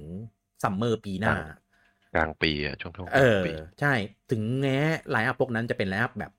คือเราดูรู้เลยว่าแม่งเป็นสเกก็ลเกตลองก็ตามเออเป็นสเกลรีดเลือด แต่อดก็ยังมี อ่าใช่ แต่ก็ยังมีออก ซึ่งแน่นอนถ้ามันยังมีขายเครื่อง มันยังมีเกมออก มันก็จะยังคงทำทำตลาดอยู่แล้วแหละ อันนี้ไม่แปลกใจ แต่ถ้าดูจากเครื่องที่ผ่านมา ไม่นับ Wii U นะ เพราะว่า Wii U มันตายก่อนออกเครื่องใหม่ 3DS ของกลมเออได้ 3DS DS V พวกเนี้ยออกมาตอนที่เครื่องเก่ามันก็ยังทำตลาดอยู่ ทั้งนั้นคือมันไม่ได้ออกมาแบบตัดแล้วไปอันใหม่เลย มันจะออกแบบเหลื่อมๆเออโดยเครื่องเก่าอะตราบใดที่มันยังขายได้ คือตอนเนี้ยอันเนี้ยเราไม่ผมไม่ได้เอาลงไปในโพสต์ในในเพจ แต่เห็นได้ว่าปู่อะออกเครื่องบันเดิลต่างๆแบบขายของที่มีอยู่แล้วอะ เต็มไปหมดเลยครับ เอา bundle Smash มามา bundle กับ OLED อะไรเงี้ย เออ คือแบบ ไม่ไม่นับพวก เอ่อ Mario Kart คือตอนนี้ Mario Kart มีทั้ง bundle แบบแบบเครื่องกล่องแดง กับ Mario Kart แบบ OLED ยังไม่นับมาริโอ OLED ที่เป็นรุ่น Red Edition อีก คือคือขายแบบของที่มีอยู่แบบล้วนๆอะ เออ คือเห็นเลยว่าปู่คือแบบกะกวยโค้งสุดท้ายแน่นอนอยู่แล้ว เออ ทีนี้เนี่ย ในช่วงของปีที่ 8 ของ Switch เนี่ย อันเนี้ยเป็นปีที่สำคัญ คือ คือสิ่งที่เขาพูดไปเนี้ย ไม่ คือจริงจริงทั้งนั้นเลยครับอืมเออ แต่ว่ามันมีสิ่งที่เขาไม่ได้บอก เออ ก็คือ ไอในปีที่แปดของ Switch gen gen เก่าเนี่ย มันจะมี gen ใหม่มาเหลื่อมในช่วงไหน แต่เหลื่อมแน่นอนครับ อันเนี้ยเป็นการ confirm แน่นอนเลยว่าปีหน้า มี gen ใหม่ออกแน่ gen หรืออัปเกรด อะไรก็ไม่รู้แหละเครื่องใหม่อืมเออเครื่องใหม่แน่นอน เออแล้วก็ แล้วก็มีอย่างหนึ่งนะครับ ในเรื่องของในหน้าในหน้าของ Nintendo Account เขาบอกเลยว่าใน Nintendo Account เนี่ย จะเป็นระบบที่ทำให้คนจะสามารถ ไปเล่นในเจนใหม่ได้โดยที่แบบ ไม่มีเรื่องของเส้นเส้นข้ามแดนระหว่างเจเนอเรชันแบบเก่า คืออันเนี้ย ถ้าเป็นเจนอื่นอะมันปกติแล้วปัจจุบัน PS4 มา p 5 Xbox One มา Xbox Series X Series S อันเนี้ยเขาเป็นเหมือนกันหมดแล้ว แต่ว่าถ้าเป็นเจนเก่าอะเวลาหมดเจนแล้วอะ เวลาข้ามข้ามเจนอะมันก็เหมือนแบบทิ้งของเก่า แล้วก็มาจับของใหม่เลยใช่ไหมตอนเนี้ยปู่บอกเลยว่าเวลาเจนใหม่อะมันจะก้าวข้ามในส่วนของเส้นเส้นขีดระหว่าง generation นี้แล้ว อันเนี้ยผมว่าเป็นการคอนเฟิร์มเรื่องของ backward compatible ได้ได้แบบอ้อมซึ่งจริง ๆ ควรจะเป็นอย่างนั้นอยู่แล้ว ถ้าไม่ทำอะ โดนใช่โดนแน่นอนเออโดนเพราะเพราะ เพราะสมัยนิยมไม่ใช่สิคือกลายเป็น norm แล้วอะกลายเป็น normal แล้วอะว่าต้องเป็น เป็นมาตรฐานปัจจุบันใช่อืมซึ่งซึ่งอันเนี้ยก็มีมีมีเรื่องของกระแสมีเรื่องของแบบวงในที่เขาได้เป็นสัมผัสมาอะไรเงี้ย เออ ก็ก็มีคอนเฟิร์มเหมือนกันว่า ว่ารองรับ ซึ่งจริง ๆ เรื่องนี้ไม่ต้องคอนเฟิร์มหรอกผมว่ายังไงก็ต้องมี เออแต่ว่าครั้งเนี้ยเป็นการคอนเฟิร์มแบบอ้อมๆ ของปู่เออนะครับ ก็ผ่านเรื่องของระบบ Nintendo Account อะไรอย่างนี้ ซึ่งก่อนหน้านี้มีการให้สัมภาษณ์ของเบราว์เซอร์ เออเขาก็บอกเหมือนกันว่าไอ้ระบบ Nintendo Account เนี่ยจะเป็นระบบที่ใช้พาคนข้ามเจเนอเรชันไปแบบโดยที่แบบสะดวกง่ายสบายอะไรเงี้ย จริง ๆ มันก็ไม่มีอะไรหรอก มันก็เป็นเรื่องของยังใช้ยังใช้อ่า store เดียวกัน ระบบนิเวศเขาเดียวกันเออใครที่เคยซื้อของเก่าไปก็ยังจะโอนเข้าไปในในอันใหม่ได้อะไรเงี้ย แต่ back compat ของปู่เนี่ย เรายังไม่รู้นะว่ามันจะไปแบบไหน เออคือถ้าปู่ใช้ฮาร์ดแวร์ render แบบ Xbox ผมยกตัวอย่าง อันนี้จะเป็นพระคุณอย่างสูงมาก ๆ จะกราบแบบลงที่แบบฝ่าเท้าปู่เลย เออเพราะ Xbox เนี่ย ก็คือมันจะมี ระบบเขาเรียกว่าอะไรวะ back เลือกเรียก back compat เลยนี่ back backward compatible เลยนี่อือฮึเออก็คือจะใช้ฮาร์ดแวร์ render ด้วย ใช้เรื่องของการฮาร์ดแวร์ในการอ่าคือคือประหนึ่งเหมือน remaster เป็นไปในตัว โดยที่ทีมพัฒนาไม่ต้องทำอะไรก็ได้ เออแต่ถ้ามาทำมา optimize ให้มันดียิ่งขึ้นให้มันแบบรองรับอะไรเงี้ย ก็สามารถทำได้เช่นกัน เออ ซึ่งถ้าปู่ออกท่านี้นะ มันจะได้ใจแล้วทำให้คนเหมือนแบบกล้าที่จะข้ามไปเจนใหม่ได้แบบแบบไม่ลังเลไล่ไล่ความกังขาใดๆว่าง่ายเออซึ่งอีกอย่างหนึ่งที่คอนเฟิร์มก็คือเรื่องนี้ถ้ามันมี back compat ใช่ไหม ก็คือแสดงว่าเจนใหม่ มันจะต้องมีฟีเจอร์หลักๆ คล้ายกันกับบนสวิตเจนเก่า ก็คือหนึ่งเรื่องของไฮบริดแน่นอนละ ปู่คงไม่เปลี่ยนหรอก ในเครื่องใหม่ก็คงจะยังทำตลาดไฮบริดอยู่เหมือนเดิม อย่างที่สองก็คือ เรื่องของ Joy-Conเออก็คือจอยคอนแยกมืออะไรเงี้ยเพราะถ้าเกิดมันแยกคอมแพตเกมที่ไหนที่มันต้องแบบใช้จอยคอนแยกสองข้างนี้ใช่ไหมก็ยังจะคงมีอยู่ อย่างที่สามก็คือเรื่องของของ motion control ผมว่าอาจจะอาจจะไม่ต้องนะไม่ถึงยังไงอ๋อเพราะว่ามันก็ใช้แบบเป็นจอยปูสองอันก็ได้อะไรอย่างนี้ใช่ไหมไม่ไม่ไม่ก็ก็ ไม่รู้อะเออเดี๋ยวค่อยคิด เออ แล้วก็เรื่องของ motion control อันเนี้ยไม่ยากเพราะว่าจอยไหนๆมันก็มี motion control แต่บางยังเกบอกมไม่มีเนี่ยเออเราอย่ายก Xbox มาได้ไหมได้เออ แต่ว่าแต่ว่าของปู่เนี่ย ถ้าใช้ motion control เนี่ย บางเกมที่มันต้องเล่นเป็นแบบใช้ motion ถืออย่างเช่น Ring Fit เอ่ออืมวาริโอหรืออมสวิสสปอร์ตอะไรเงี้ย มันใช้เป็นจอยโปรเล่นไม่ได้ มันต้องเป็นจอยคอน ซึ่งถ้าปู่จะแบ็คคอมเพลตเกมพวกนี้ไปอะถ้าไม่ให้รองรับจอยคอนเก่า จอยคอนใหม่ก็ต้องรองรับเกมพวกนี้ ซึ่งผมว่าน่าจะเป็นอย่างหลัก เออเอ้ยเพระผมว่าอาจอาจจะไม่ได้ทุกเกมอะเออ อันเนี้ยเราอันเนี้ส่ยวนเราคาดเดาเฉยส่วนมากได้แต่บางส่วนก็คงไม่แบกอะผมว่างั้นๆอืม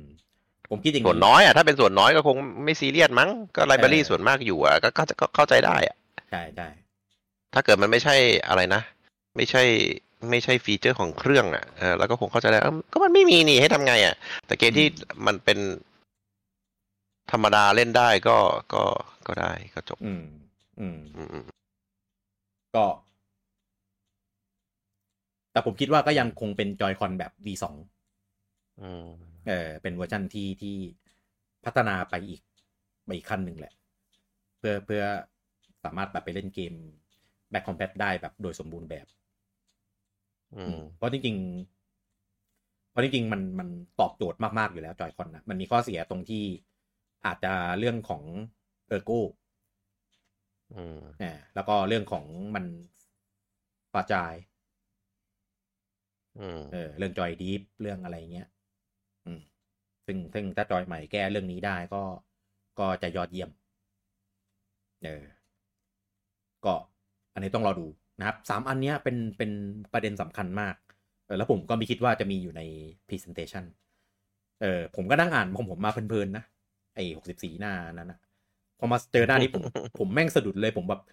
วอตคือสิ่งพวกนี้ปกติแล้วมันจะมีครับ แต่จะมีอยู่ในบทสัมภาษณ์ของเฮียชุนเออแกก็จะพูดพูดพูดไปเรื่อยแหละถ้าถ้ามันสรุปบทสัมภาษณ์ของเฮียชุนเป็นข้อข้อๆเป็น bullet อะแม่งจะคืออันนี้เลยครับ แต่อันเนี้ยอยู่ในอยู่ใน presentation อะอยู่ใน slideshow อะผมแบบ what เออซึ่งซึ่งพอเป็นอย่างนี้แล้วอะผมไม่รู้เลยนะว่าเกมเมอร์ที่แบบติดตาม hardcore gamer เออที่ติดตามข่าวปู่แบบอย่างเข้มข้นอะจะจะคิดยังไงกับเรื่องนี้จะส่งผลเกี่ยวกับยอดขายไหม แต่ผมคิดว่าไม่ เพราะว่าเพราะว่ายังไงฐานแฟนปู่ที่ที่เป็นแบบอย่างเงี้ย ก็คือมีเครื่องกันหมดอยู่แล้วไงเออที่เหลือที่เหลือก็คือเป็นแบบฐานแฟนที่ที่ขยายไปเพิ่มเติมอยู่แล้ว เออ ซึ่งอันเนี้ยเป็นอันที่ตื่นเต้นที่สุดแหละ เท่าเท่าที่ เท่าที่เห็นมาในในในสไลด์ใน presentation ของของผลประกอบการรอบนี้ แล้วประเด็นคือมันเป็นมันเป็น presentation ของผลประกอบการ ในช่วงของ Q2 ที่จริง ๆ แล้วไม่น่าจะมีอะไรที่จะมาพูดถึงเรื่องของปีหน้า เพราะว่า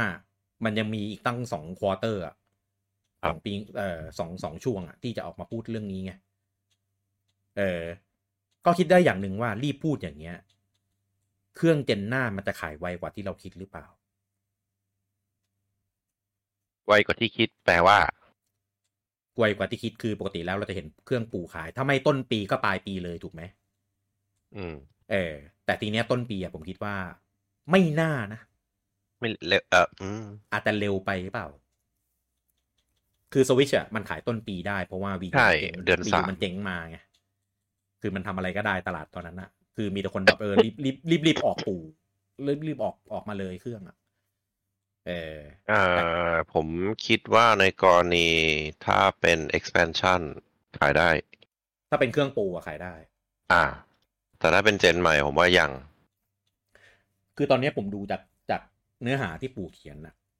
อืมเหมือนปู่จะพูดเรื่องของการก้าวก้าวข้ามเจเนอเรชันก้าวข้ามแพลตฟอร์มไปอีกก้าวแพลตฟอร์มหนึ่งก้าวข้ามความขัดแย้ง เออ ผมก็เลยคิดว่า น่าจะเป็นเจนใหม่ ไม่น่าไม่น่าไม่น่าเป็นรุ่น Pro เพราะถ้าเป็นรุ่น Pro อะยังไงมันเหมือนเดิมอยู่แล้ว มันจะต่างแค่แบบพวกของข้างในฮาร์ดแวร์อะไรอย่างงี้ถูกไหมอืมเออ แต่เนี้ยคือเหมือนแบบ เตรียมจะ move on แล้วนะ ใช้สวิชแบบก้าวเข้าสู่ปีที่แปดแล้วนะ อะไรเงี้ย เออคือคือโคตรหิน อืม ก็ปู่ก็ปิดท้าย อันนี้ปู่ปิดท้าย ปิดท้าย presentation เลยอันเนี้ยสวยสวยหรูมาก เออ ก็คือมีมีภาพนะเป็นภาพเหมือนคนกำลังเล่น Nintendo Switch แล้วก็มีวลีโปรยว่า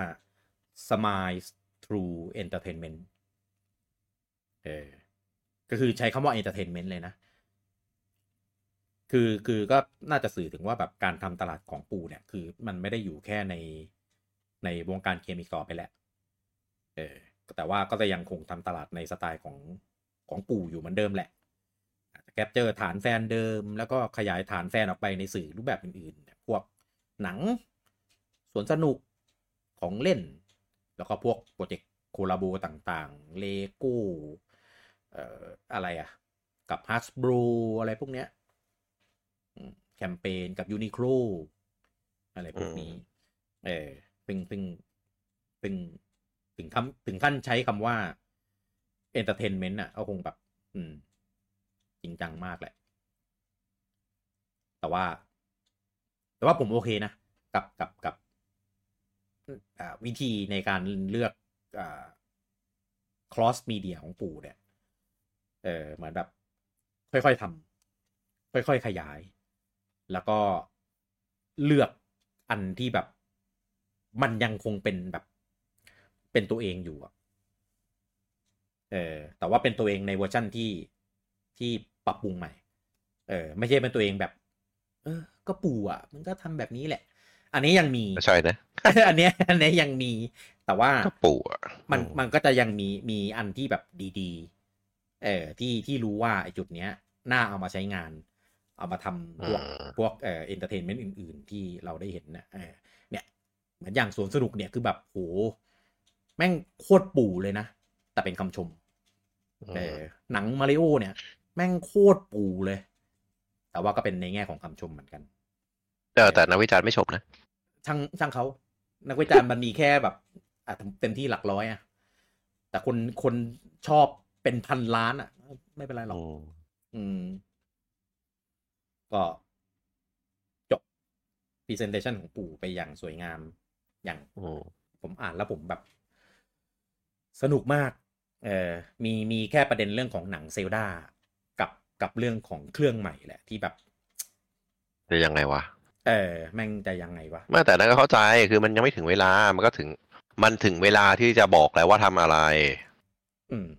แต่มันยังไม่ถึงเวลาที่จะบอกว่า กูทำยังไงกับมัน อืมงงไหมไม่ไม่งงไม่งง อืม เออ แต่มันมันก็ทำให้เหมันปู่ตั้งใจอะอยากให้เราออกมาเป็นแบบ มาถกเถียงกันอะ อืม เออ อยากให้เรามาแบบ มา discuss กันมาอะไรกันเงี้ยในในทวิตเตอร์ ของปู่อะที่ออกมามาโพสต์เรื่องเรื่องหนัง Zelda ยับ ผมบอกเลยว่ายับ แต่ว่าในทวิตเตอร์มันมันมันก็อย่างนี้แหละ เออ มันจะมันจะ toxic หน่อย เออ แต่ว่าในในคอมมูนอื่นที่เป็นแบบคอมมูเฉพาะกลุ่ม ไม่ว่าจะเป็นของใน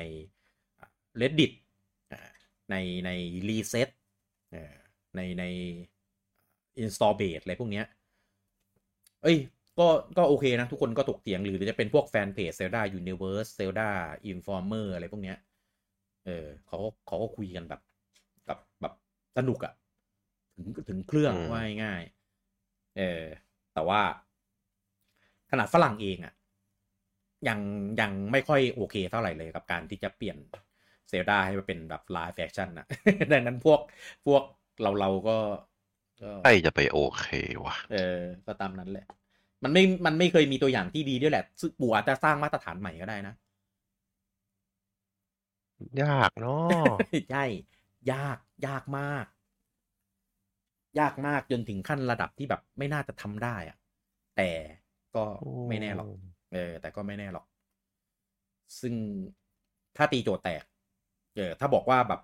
พัฒนามาหลายปีแล้ว จนแบบเจอทางที่มันลงตัวจริง ๆ เออแล้วก็แบบตัดสินใจทำอะไรเงี้ยจุดที่เหมาะสมเงี้ย production ดีๆ สตูดีๆ คนเขียนบทเก่งๆเออแล้วก็เลือกเลือก part ที่จะเอามานำเสนอในหนังได้แบบดีๆอะมันก็อาจจะเป็นปรากฏการณ์ก็ได้ เออเอางี้ผมถามอยากรู้จากทางเบกกี้และอยากรู้จากคอมเมนต์ด้วย เออหนังจากเออมันเกมที่เป็น live action อันไหนดี เออ อันไหนที่เรียกได้ว่าเกินครึ่ง พอรับได้อะหนังจากเกมเหรอจากเกมที่ลยะเป็น live action นะ เกมเกมเกมตลาดไหนก็ได้ใช่ไหมอืมเอาตรงๆ ถึงแม้คนจะด่ากันนะแต่ผมชอบนะ Warcraft อะเอ่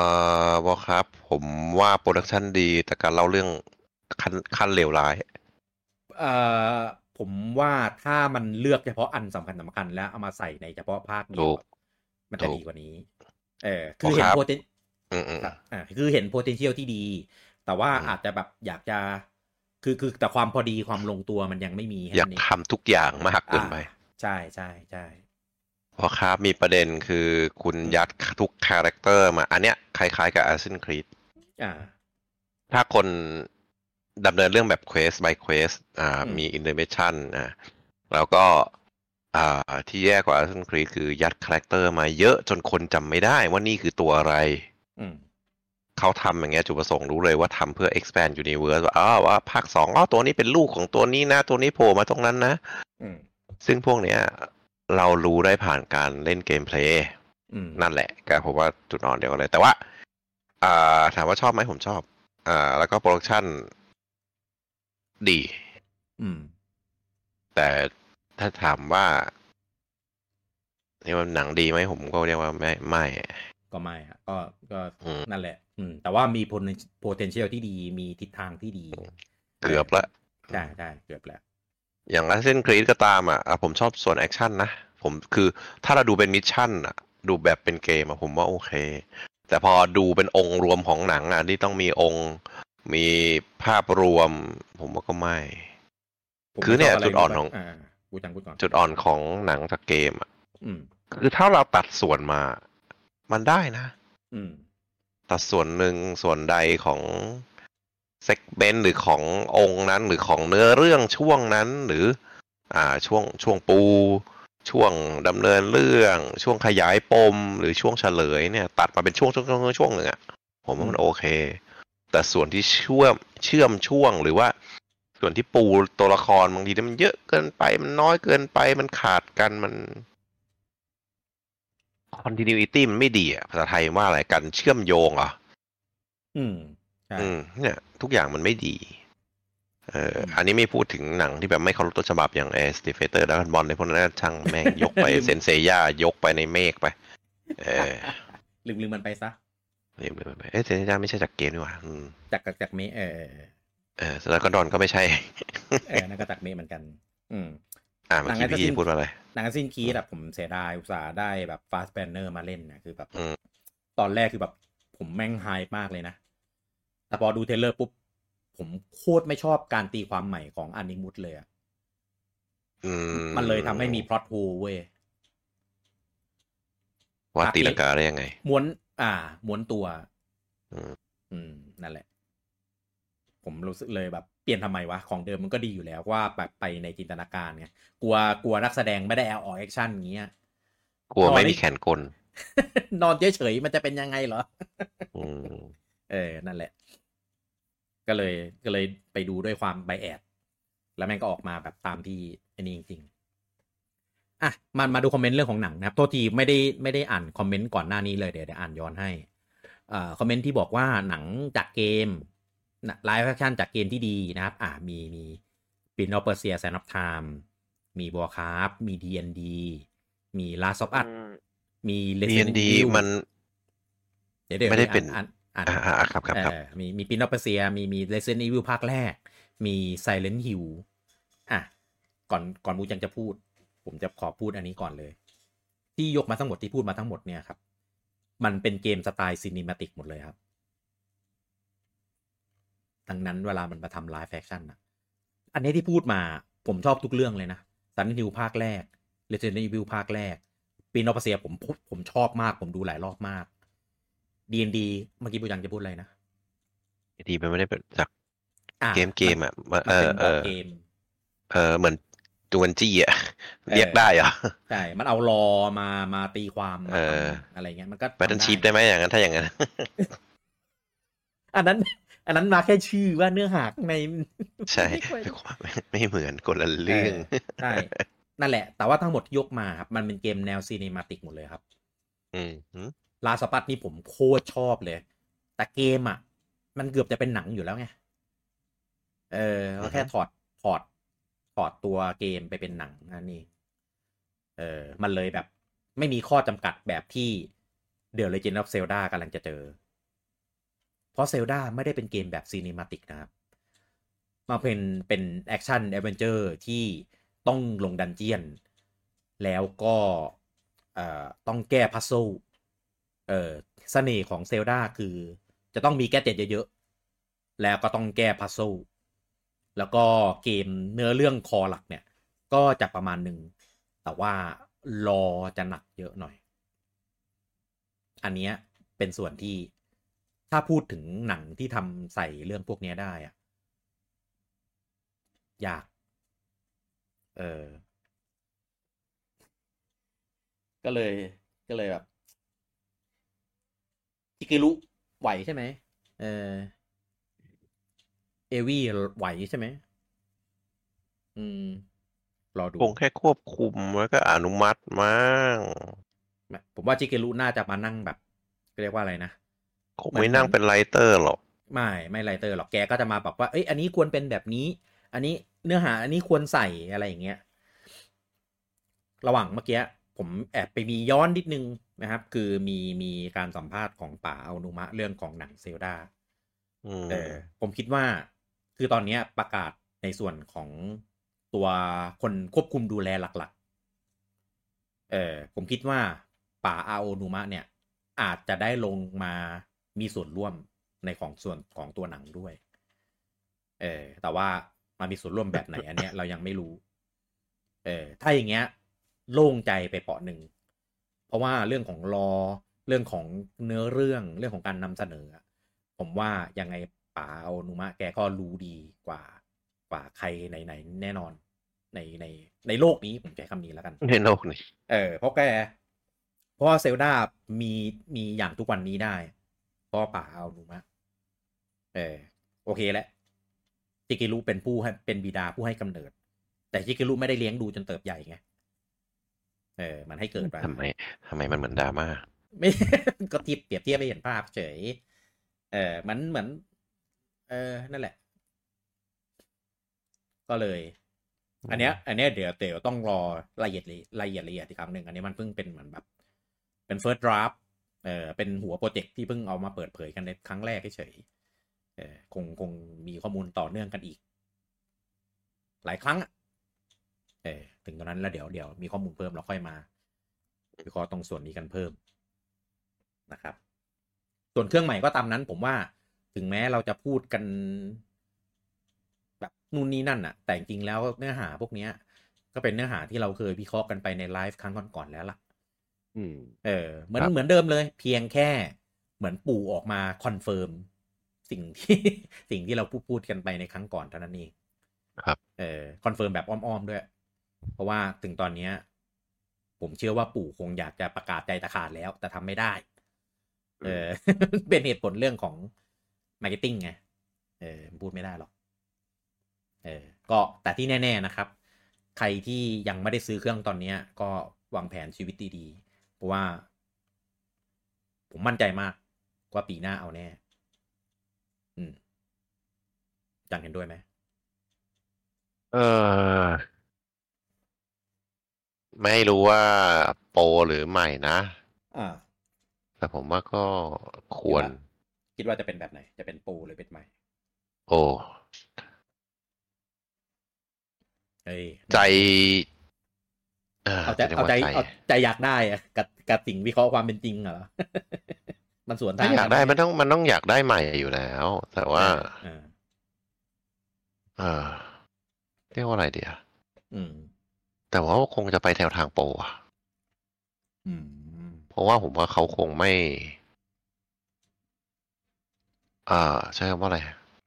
ไม่เลิกเจนนี้ง่ายได้ไหมอืหมายถึงแบบมันยังมี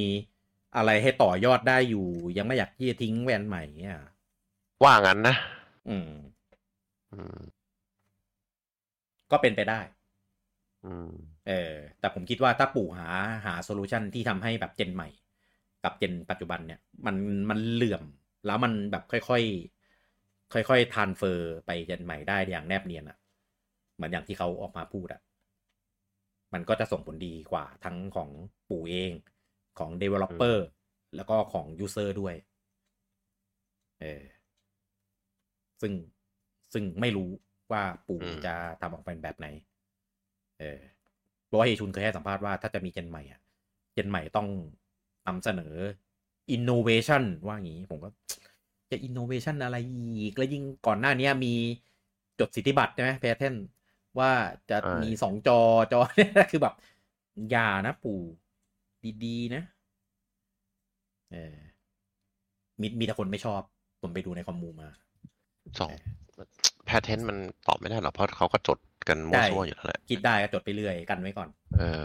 อืม อาจจะทำได้อีกสักแบบร้อยปีข้างหน้าอะไรเงี้ยก็จดไว้แล้วไงไม่ไม่ไม่ทำเลยก็มีเยอะแยะ ใช่ ไม่ทำเลยก็จดมีจดไป จดกันไว้ เออ เออ เป็นไอเดียคิดได้ก็จดจดไว้ก่อน ก็แต่ปีหน้าบูจังคิดเหมือนกันใช่ไหมว่ามาปีหน้าแน่นอน ผมว่ามาสักเออ สักรูปแบบหนึ่งนะใช่จะจะแบบจะเป็นเจนใหม่หรือจะเป็นเจนอัปเกรดก็เออ แบบก็ว่าไปแต่ว่ามาเดือนไหนไม่รู้นะ ไม่มั่นใจ เออนั่นอีกเรื่องหนึ่งเออ อันนี้เป็นสิ่งเดียวที่ไม่มั่นใจเลย แต่ถ้าเกิดเป็นเจนอัปเกรดอะ อาจจะมาเร็วกว่าที่คิด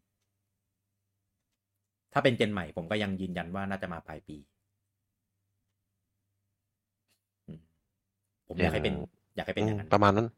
อืมใช่ เพราะว่าตอนเนี้ยปู่ปัดประกาศเกมลงสวิชไปตั้งจนจนถึงซัมเมอร์แล้วไง ถ้าแบบนั้นน่ะก็คงยังจนมาถึงซัมเมอร์นั่นแหละ ถึงอาจจะเพิ่งอาจจะเริ่มประกาศเปิดตัวเครื่องรุ่นใหม่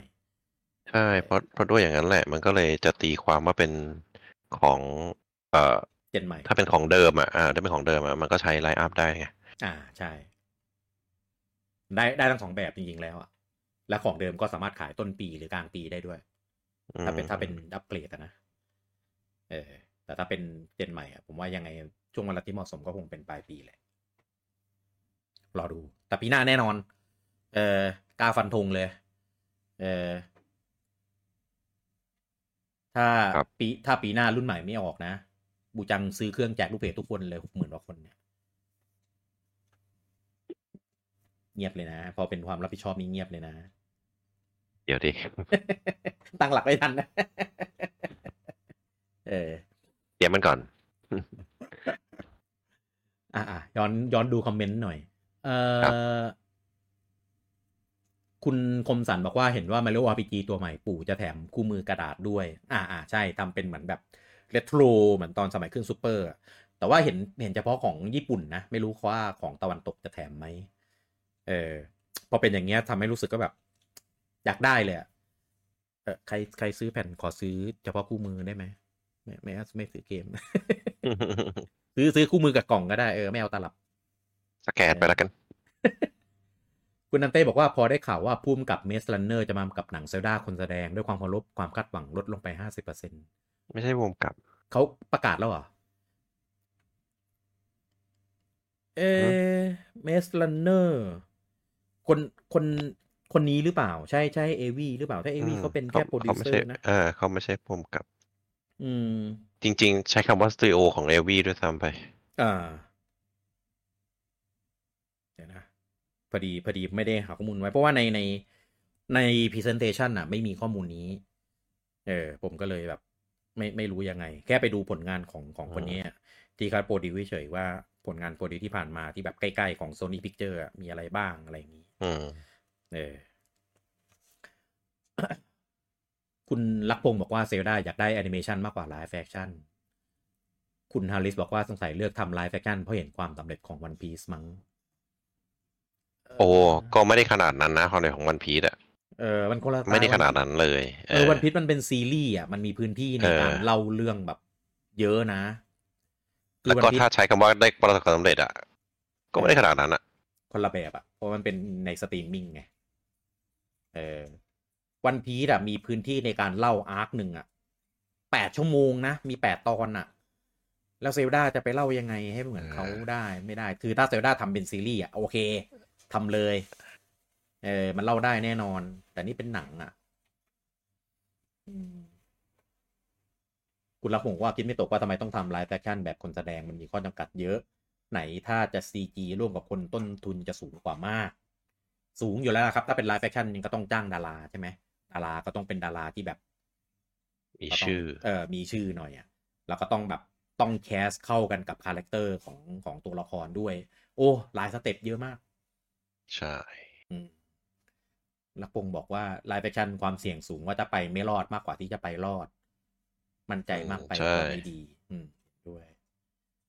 ผมไม่ได้บอกว่าทอมฮอลแลนด์จะเล่นเป็นลิงก์หรือเปล่า ถ้าโซนี่ทำ มันมีเป็น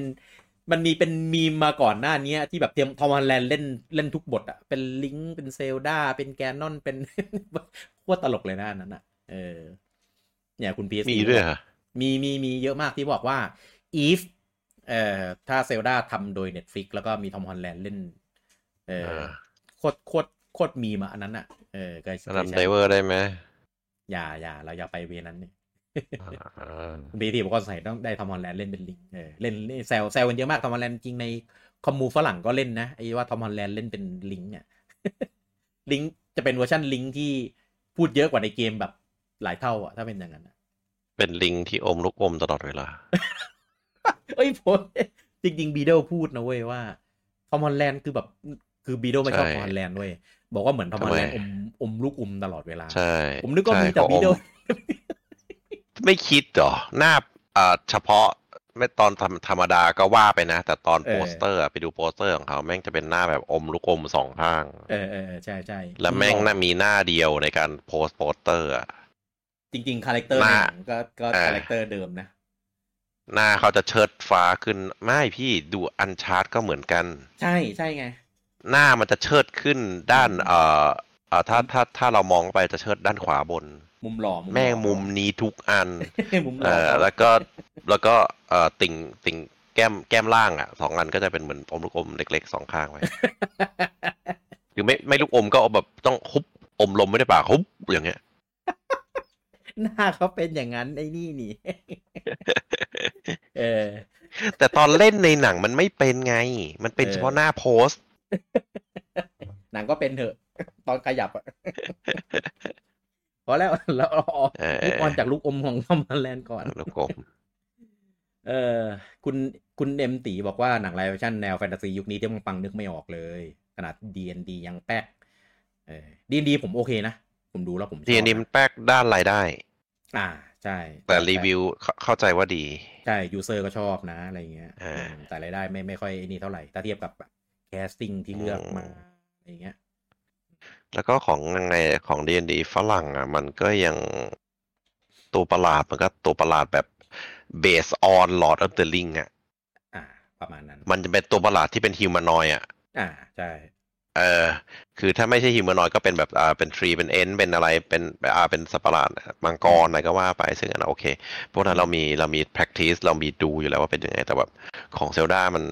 มันหลุดไปเลยมันเป็นตัวประหลาดแบบมังงะตัวประหลาดแบบเมะของญี่ปุ่นอะ ซึ่งพอจะเอาไปทำเป็นสเกลไลฟ์แอคชั่นนะผมยัง question อยู่ว่า มันจะเข้าเหรอ มันจะอืมมันจะ adapt มาให้ดู ไม่ไม่ เออไม่ เออ นั่นแหละ ไม่ครินไม่ชีซี่ไม่ไม่ไม่อิ้วได้ไหมเออ อืมใช่กุลกงบอกกลัวกลัวสุดจะมั่นมาก ไม่สนใจคำเตือนแบบเซย่าไลฟ์แฟคชั่น ไม่หรอกนะเขาเขาคงรู้แหละว่า ตอนนี้กำลังทำอะไรอยู่ คงไม่ ไม่สุดโต่งหรอกเออนี่ปู่นะอย่าดิคุณอ่านว่าอะไรนะ คุณไฮรีเซปต์อะเออบอกว่า live action อยากให้ไปใช้กับไฟเบมมากกว่า ผมจะบอกให้ Fire Emblem มีความอนิเมะยิ่งกว่าเซลด้านะ แต่มันเป็นสเกลคนไง เออ อันเนี้ยคือโคตร โคตรอ่าเมะมันเลเป็ยนนะฮีมานอย เออ ถ้าเป็นคนเนี่ย แล้วคิดดูถ้าเป็นฝรั่งโอ้โหจบเลยนะ ผมว่าอันเนี้ยเหมาะเหมาะทำเป็นเมะแบบฉายเป็นตอนๆมาก จะจะเข้ามาก คุณละพงษ์ว่าอะไรที่แฟนตาซีมากไปทำ live action ให้ประสบความสำเร็จยากมาก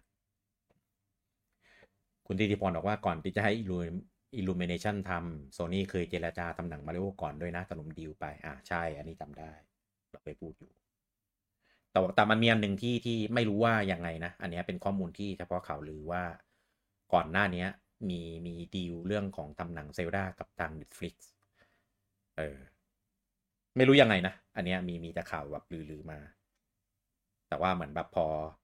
พอ Netflix คือเหมือนแบบ ไม่แบบแบบเก็บข้อมูลไม่อยู่อะ เออ อะไรเงี้ยปู่ก็เลยเหมือนแบบล้มดีล อันเนี้ยไม่รู้จริงไม่จริง คุณแม่นาบอกว่าให้นึกภาพทอมฮอลแลนด์ใส่ชุดลิงก์ไง มัน ผมว่าถ้าทอมฮอลแลนด์ใส่ชุดทิงเกิลอะเข้าใส่ลิงก์ถ้าใส่ลิงก์ไม่ไม่ได้เหรอเออเอออะไรก็ไม่เข้า ไม่เข้าไม่เข้า คุณปิยบัตรบอกว่าโซนี่ทำจักรวาลสไปเดอร์แมนหลายเรื่องไม่ค่อย work เลยไปถึงพวกพวกอ่ามอร์เบียสพวกเวน่อมอะไรอย่างงี้ใช่ไหมล่าสุดจะมีนี่ไงไอ้คราเวนไอ้ คราเวนนะเออยังไม่รู้ว่ายังไง ดูตัวอย่างแล้วโอ้ก็ก็เหมือนจะเอาดีนะ เป็น rate R ด้วยนี่ ถ้าจำไม่ผิด เออเนี่ยในใน Discord คุณแพนายแปะอยู่ที่ทอมฮอลแลนด์เล่นทุกบทอะบูจังลองดูดิอืมโคตรตลกอันเนี้ย คือจริง ๆ อะ มันเป็นทอมฮอลแลนด์เป็นแค่ลิงก์ง่วยคนอ๋อคนอ๋ออ๋อเคยเห็นแล้วเคยเห็นแล้วเออแล้วก็คนอื่นอะก็เป็นเป็นคนอื่นรับบทไปแต่เหมือนแบบ เหมือนคน แซวอะเขาก็เลยไปเปลี่ยนทุกอันให้เป็นทอมฮอลแลนด์หมดเลยโคตรตลกเลยอันเนี้ย อันนี้น่าจะใช้ AI แหละ คุณอธิวัตรบอกลิงก์เป็น introvert ขั้นสุด คุณเนมตีบอกว่าอยากให้ทอมฮาร์ดี้มาแสดงในภาคมาจ o ล่ามาสภาคนั้นน่ะมันกาวมากๆ ให้ใครทำมามาเล่นก็ได้นะเออน่าจะตลตลกชิบเป่งเลย คุณลีเวอร์บอกว่าผู้กำกับไม่ใช่ Wes Ball คนกำกับ Maze Runner เหรอครับ อันนี้อันนี้เขา confirm แล้วใช่ปะ เออ เพราะว่าผมดูจากในในที่ที่ปู่โพสต์มันไม่มีอะหรือว่าเขาไปบอกในทวิตเตอร์แล้วผมดูไม่ละเอียดว่า เออถ้าเขาถ้าเขา confirm แล้วยังไง ขอขออภัยเดี๋ยวนี้ด้วยนะครับหลายมัลติมีเดียตามแล้วงง เออ มันหลายซอสเกินอะ ผมก็ตามไม่หมดอะ ผมตามแค่ใน Presentation อย่างเดียว คุณ คุณกะปิบอกว่าการดัดแปลงหนังเป็นเรื่องที่ยากเสมอ ยิ่งเป็น live action ยิ่งยากเพราะโลก CG อืม motion มุมกล้องการเคลื่อนไหวมันไปได้สุด แต่ในความเป็นจริงมุมภาพแบบการ์ตูนหรือเกมพอมันเอาคนเล่นจริงมันจะตลก นึกถึงท่าวิ่งแบบนารูโตะคนวิ่งมันจะตลกมากๆนานารูโตะมี live action ป่าวะไม่น่ารอดปะเออไม่ไม่มีปะเออเหมือนไม่มีนะไม่รู้ว่าจำไม่ได้เลยว่ะเออ คุณโสพลบอกว่า lore ของเซลดาแทบจะเป็น Lord of the Ring เลยนะครับ ใช่ lore มันเยอะมาก เพียงแต่ว่ามันไม่จำเป็นต้องเอามาใส่ในหนังหมดไง มันขึ้นอยู่กับความความเก่งของคนเขียนบท แล้วก็ความเก่งของบูมกับที่จะนำเสนอไอ้สิ่งพวกนั้นนะว่าหนึ่งคือเลือกว่าจะเอาหนังภาคเนี้ย ใส่ใส่อะไรไปบ้าง เออสองคือตีความและนำเสนอออกมายังไงให้มันแบบ ให้มันได้ เออ ซึ่งถ้ามันเป็นของเดิมที่มันมีอยู่ในเกณฑ์อยู่แล้ว จะามาตีความยังไงให้มันเป็นในเวอร์ชันหนังได้ลงตัว แล้วก็ยังไม่ แล้วก็ยังเคารพต้นฉบับอะว่าง่ายๆโดยที่แบบไม่ไม่ cringe เออ ต้องรอดูคุณกะปิบอกความเป็นการ์ตูนเกมญี่ปุ่นมันเบียวสูงมากๆ การดัดแปลงมันเป็นงานหิน เออกล้าทำเซลดาแบบ slow burn ไหมล่ะแบบดูน ถ้า production ถึงผมก็อยากดูนะ เออกล้าทำหรือเปล่าล่ะ ออกเป็นออกเป็นเลย Legend Zelda volume volume one volume two อะไรเงี้ย เป็นใส่ชื่อภาคแล้วก็ใส่ volume ไป part หนึ่ง part สองอะไรอย่างงี้ก็ได้ เออไม่ได้หรอก อย่างเซลดามันต้องทำภาคแรกให้ปังมัน ถึงจะออกแบบนั้นได้ดูนมันมีฐานแฟน มันมีนิยาย มันมีซีรีส์เก่าๆ อะไรอย่างนี้อยู่แล้วมันเลยทำได้ แต่เซลดาไม่เคยออกมาเป็นหนัง คุณกะปิบอกว่าแฟนเกมคงอยากได้ action มากกว่า ทั้งๆที่วัตถุดิบเป็นหนังมหากาพย์สงครามได้ทำได้ แต่ว่าหมายถึงอะไรทำถึงเซลดาไง ให้เซลดาเป็นแบบ scale epic หนังมหาสงครามอะเออ แต่ว่าทำถึงหรือเปล่านั่นแหละอืมคุณกะปิบอกผู้กำกับต้องการที่เล่าเรื่องท่ายากแบบค่อยเป็นค่อยไปให้คนดูเข้าใจได้ในแต่ละดินแดนของไฮรูลใช่ยาก อันนี้ใครวะเนี่ยลุงแบทใช่ไหมบอกว่าเซลดาให้ให้แอลแฟนนิงเล่น เออได้นะ ได้นะเออเออผมว่า ผมว่า character เขามีความเป็นแบบเจ้าหญิงเจ้าหญิงนะแล้วก็หน้าเขาก็มีความแบบ เหมือนแบบรวมร่วมร่วมคลาสเออ ไม่ฝรั่งให้ฝรั่งแต่ก็ไม่ไม่เอเชียเอเชีย กานอนให้แจ็คแบล็คเล่น พอเหอะให้เขาเป็นแค่คุปป้าเอาเดี๋ยวจะมาดีดเป็นโนอีก ลิงก์เอาเป็นเอลดิสอาบ้า เดี๋ยวนั่นก็เกินอีกเกินเจมส์บอลยังจะให้เอลดิสอาบ้าเล่นเลยเนี่ยลงแบทบอกว่าเผาเผาเดกุให้วินดีเซลเล่น อ๋อ เป็นแบบไอ้เนี่ย แบบกรูดเหรอให้ภาคเสียงอย่างเดียวพอใช่ไหมเออ คุณทิติพรบอกมันมีซื้อ อ๋อ นี่เป็นเรื่องอื่นแล้วอืมคุณลิเซบอกว่าพอสวิตปู่เลิกทำ companion app ไปเลย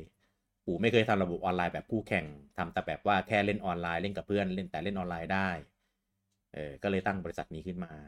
อาจจะเหมือนสวิตยุคแรกๆที่ทีเดียยังทำตลาดอยู่ bundle ยันจอย เอา Joy-Con มา bundle กับ Mario Party คุณทิติพรบอกโซนอเมริกาคือขายหนักมากอันนี้หมายถึงเอาเครื่องมาย้อมขายอะนะเออคุณเราตัวบอกว่า bundle ไงแบบ bundle ที่แบบไม่ใช่ bundle ใหม่อะของเก่าเอาของเก่ามามัดรวมทำแพ็กเกจขาย ลงทุนแค่ แค่ดีไซน์กล่องใหม่อะแต่แพ็กเกจกล่องคือเหมือนเดิมเลยนะข้างในเอออาจจะมีเป็นเป็น preload หรือโค้ดของเกมให้แถมพ่วงอะไรเงี้ย ซึ่งก็โคตรรีดเลือดอะอืมคุณเราตัวบอกว่าไงมีไลฟ์แบบไม่มีแจ้งเตือน เออจริง ๆ คุยกับบูจังตอนประมาณสามทุ่มใช่ไหมเออผมอะใช่เพิ่งเพิ่งเขียนบทบทความเสร็จพอดี แล้วก็ไปบ่นบ่นว่าแบบพรุ่งนี้มีอัดวีทูวีอะไรเงี้ยก็เลยแบบ อืมอยากเลยบอกพูดเรื่องนี้เอาจังเด็อะไรเงี้ยเออบูจังบอกเอาเลยเอาเดี๋เด็ยวเอาบูจังว่างพอดีกูเอาเลยขณะเวลาที่ยังว่างไม่ได้มีน้อย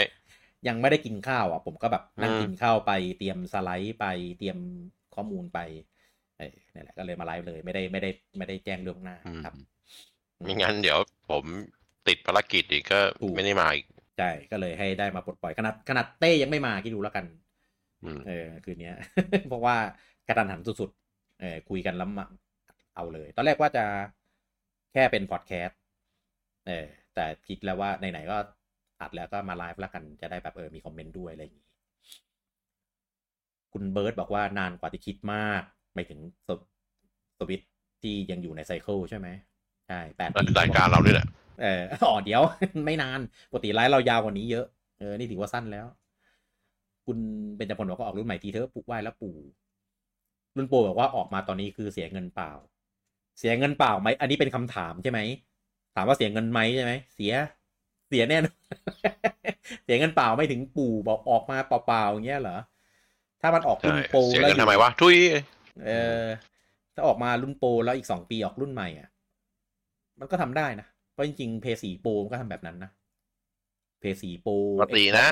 เอ่อ Xbox อะไรนะ Xbox One X ใช่ไหมเออ มันก็อืมก็สองปีเหมือนกัน ซีรีส์ อืมเออก่อนที่จะมาเป็นซีรีส์อะคือผมว่าคนที่พร้อมอัปเกรดอะหมายถึงคนที่มีอยู่แล้วแล้วพร้อมอัปเกรดนะไม่ใช่แบบคนที่รอซื้อตัวอัปเกรดนะอืม ก็จะพร้อมซื้ออีกรุ่นหนึ่งอะอืม คนที่พร้อมอัปเกรดตอนเนี้ยก็มีอยู่ที่ร้อยสามสิบสองล้านคนนะครับ ที่พร้อมที่จะอัปเกรดในตอนนี้ ก็คือเท่ากับยอดขายของ ของสวิชแหละทุกคนคืออยากอัปเกรดหมดทุยแล้วเออเพราะว่าถ้าอัปเกรดไม่เยอะอะแล้วคนที่พร้อมจะซื้ออะก็ต้องมีไม่มีภาระด้านการเงินหน่อยหนึ่งแหละเอออืมใช่ แต่ถ้าเกิดมันเล่นเกมเหมือนกันน่ะ คนก็คงไม่ค่อยหรอก ใช่ เพราะถ้ามันยังเล่นได้ แต่ว่ามันลื่นขึ้น อืม เกรดเพื่อ อะ ก็ต่ออายุอะก็ เออ ก็ก็ไม่จำเป็นปะอืม ใช่ ไม่จำเป็น มันก็แค่มีก็ดี อืม ใช่มีก็ดี คุณลูเซบอกเริ่มนินมั่นใจมาก อ๋อ ที่บอกว่าขายปีหน้าใช่ไหมอืมเอ้ยรายการนี้มันยังอยู่อีกเหรอะผมว่าทุกอย่างแม่งโคตรโคตรหินเออในช่วงในในส่วนของปีหน้าเนี่ย อืม พี่พูดอย่างนี้มากี่ปีแล้ว ปีนี้เองเหรอกลางปีกลางปีใช่ เออไม่ไอที่แบบต้องออกแล้วต้องออกแล้ว ปีนี้ต้องออกแล้วอะไอต้องไอปีนี้ต้องออกแล้วอันนั้นพูดมาหลายปี เอเอออ แต่ว่าไม่ได้บอกว่ามันจะมาไง อันนั้นคืออยากอ๋อเออ กูเทฝืนละเต็มที่แล้วได้เท่านี้แหละ กูเลยบอกว่าไลฟ์แอคชั่นของนินสำหรับผมมีแค่มาเตอร์ที่เหมาะ แต่มันไม่ได้เป็นซีรีส์ดังอะไรเลย อันนั้นนะทำได้ ให้เป็นเด็กเด็กแบบอเมริกันอะไรเงี้ยได้เลยแหละ เพราะเซตติ้งมันเป็นประมาณนั้นอยู่แล้วอะเออทีมประมาณกูนี่อะจะคนจะรู้จักเปล่าวะเออฟีลประมาณนั้นอะ ไลฟ์แอคชั่นที่ของนินเหรออืมเมโทรยครับอ๋อเอออันเนี้ยควรเป็นไลฟ์แฟคชั่นแต่จริงจริงๆในเกมอะ มันมีคนแค่ซามุสคนเดียวอะ ที่เหลือไม่ใช่คนเลย จริงๆอ๋อเป็ผนมไลรู้ฟ์แล้วไลฟ์แอคชั่นของนินที่ดี เออPunch-Out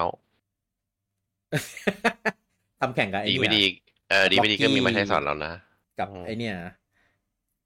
เออ อาจจะเชิญ Mike Tyson มาเล่นก็ได้นะอืมผมว่าฝรั่งน่าจะชอบอะแต่จริงๆเนื้อเรื่องมันไม่มีอะไรเลยนะใน Punch-Out อะแล้วมันก็เป็น boxing แบบแอบแฟนตาซีด้วยนะจริงๆแล้วอะมันไม่ได้เป็น boxing แบบ real ขนาดนั้นนะอืมคุณทรอยบอกว่าถ้าป้าเบโย live action จะเป็นยังไงครับจริงๆทำได้นะ Bayonetta กับกับ หรือพวกตระกูล Devil May Cry อะไรพวกเนี้ย มันจะ เอ่อตัวละครมัน iconic เกินไปว่ะ อืม เออถ้าแบบ ถ้าแบบยั่วไม่ถึงหรือยั่วเกินอะ ก็อืมไม่ใช่แล้วอะ อืม อืม แต่ทำได้ นั่นนั่นก็เกมก็เป็นซีเนมาติกเหมือนกันอืมเออทำง่าย อืมคุณไม่ได้บอกว่าแกนอนต้องเป็นเดอะล็อกซี่ เอองี้แกนอนก็ต้องหัวโล้นดิ ไม่ได้แกนอนต้องไม่หัวโล้นดิก็เดอะล็อกเล่นทุกเรื่องก็หัวโล้นทุกเรื่องอะแต่หุ่นหุ่นได้ เออสีผิวก็เป็นแบบเหมือนชนเผ่าทะเลทรายได้อยู่ เป็น The Rock อะเพราะเขาเคยเล่นไอ้นี่ไง Scorpion King ดิดิกเด็กๆอะไรวะคุณออโต้ก็มีพูดเรื่องที่เฮียชุนบอกว่าข่าวลือสวิตสองไม่ถูกต้องไหมครับ อันเนี้ยเป็นการพูดแบบลอยๆอะ เออเขาบอกว่าไอ้ข่าวลือก่อนหน้านี้ที่ว่า เออเรื่องของ run Matrix ใช่ไหม run Final เจ็ด run Zelda แบบหกสิบเฟรม 4K อะไรเงี้ยอืมเออ คือเขาไม่ได้บอกว่า เขาบอกว่า incorrect เออเขาบอกข่าวลือเกี่ยวกับสวิชรุ่นใหม่ที่ออกมากันในในล่าสุดเนี่ย incorrect แต่เขาไม่ได้บอกนะว่าเรื่องไหน incorrect เออมันอาจจะมีอาจจะหมายถึงเรื่องอันที่คนบอกว่าสวิชรุ่นใหม่ไม่ back compat อันนั้นอาจจะหมายถึงอันนั้นก็ได้ที่ incorrect เออ อันเนี้ยคือคือ เรียกว่าไงอะอืมตอบตอบแบบ ตอบแบบผู้บริหารอะเออเออคือ incorrect ใช่ อันไหนอะ incorrect อะก็ก็ไม่บอก เออ ไม่ได้หมายถึงข่าวลือทั้งหมดนะที่เขาที่เขาพูด เออ ก็เป็นการตอบเพื่อปฏิเสธแบบอ้อมๆไม่เฉยแหละ เรื่องของของเครื่องรุ่นใหม่อะอืยังไม่ถึงเวลาใช่ยังไม่ถึงเวลาถูกต้อง คุณเนมตีบอกว่าได้ดูอนิเมะเอานี้มูชาของ Netflix ยังอย่าถามความเห็นว่าดีไหมยังไม่ได้ดูเลยครับ ทุกวันนี้เปิด Netflix ก็คือเปิดยังเชลดอนอย่างเดียวเลย ถ้าถ้าดูกับปีเดลก็ดู Young Sheldon ถ้าดูคนเดียวผมก็ดูดู One Piece เออผมไล่ไล่ดู One Piece อยู่ขี้เกียจอ่าน ก็เลยไปดูเมะแทน คุณเลเซียบอกว่าก็ออกแล้วไง แต่ได้ร่างสองมาแทนมีการอีโวร่างซอฟต์พาวเวอร์ Metroid ถ้าจะทำทำแนวเอเลียน อ่าใช่จริงๆมันเป็นดาร์ k แฟนตาซีนะ Metroidถ้าทำจริง ๆ ตัวเกมมันก็ได้ก็อินสปายมาจากเอเลียนอะไรของเดิมตั้งแต่สมัย นู้นอะออริจินอลอะคอนท่าเหรอ เอเลียน เอเลียน คอนคอนทราคอนทรามันมันผสมผสมวะมันก็เอเลียนผสมกับพีเดเตอร์คนคนเหล็กกับคนเหแลล็กมโบเลมโบเอาเข้าไปคนเหล็กกันแล้วอืมผสมผสมกัน เอออะโอเคนะครับ ก็ครับไลน์ดีก็ถือว่าได้มาระบาย เออปลดปลดปล่อย เออความอัดอั้นสิ่งที่อยากพูดนะครับ หลักๆ เนี่ยก็จะเป็นเรื่องของเอ่อหนังเซลดาเออครับแล้วก็เรื่องของเครื่องใหม่ที่ ปู่ออกมาพูดนะครับ แล้วก็อันนี้ก็จะเป็นเรื่องของหนังมาริโอเรื่องของยอดขายมาริโอเรื่องที่สวิชนี่คือแบบ เอ่อทำให้เกมต่างๆ ของปู่ขายดีโคตรๆเออนะครับ แล้วก็เดี๋ยวเดี๋ยวพอถึงเวลาพรุ่งนี้วีวีจะได้เอ่อสรุปสั้นๆเออเพราะว่า อ๋อ จริง ๆ รายการมันไม่ได้กระชับย่อยง่ายแล้วนี่หว่า เราไม่จำเป็นต้องต้องรีบพูดในนี้อ๋อแต่บูจังว่างพอดี พรุ่งนี้ไม่รู้ เออบูจังว่างพอดีไม่ถึงคืนเนี้ยอ่าอ่าเออแต่พรุ่งนี้ก็เลยเต้ไม่อยู่นะฮะพรุ่งนี้หรือหรืออาทิตย์หน้าไม่ใช่พรุ่งนี้เหรออ๋อไม่รู้ช่างมันเดี๋ยวค่อยไม่คุยรู้เอออ่าเดี๋ยวเดี๋ยวว่ากันนะครับอะโอเคนะครับ ก็เป็นครับไลฟ์แบบเร่งด่วนเออที่เรามาไลฟ์กันนะครับ ผมก็เอ่อขออภัยที่ไม่ได้แจ้งล่วงหน้าสำหรับใครที่พลาดไปนะครับ แต่ว่าก็ยังไปเอ่อไปฟังย้อนหลังได้เช่นเคยนะครับใน YouTube เนี่ยเดี๋ยวมันพอปิดไลฟ์ปุ๊บก็เดี๋ยวก็ฟังย้อนหลังได้ แล้วก็ เดี๋ยวจะเอาลงพอดแคสต์ให้ได้ได้ได้เอ่อฟังกันด้วยนะครับ ตามอืมตามเดิมนะครับ แล้วเดี๋ยวไว้เจอกันได้ใหม่ในโอกาสหน้า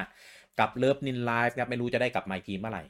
เออนะเพราะว่าบูจังก็ว่างมั่งไม่ว่างบ้างใช่ไหมผมเองก็ก็อ่าอาจจะได้บ้างเป็นบางวันเออแต่ถ้าเกิดมีประเด็นเดือดๆแบบนี้อีกนะครับ ในในต่อๆไปเนี่ยก็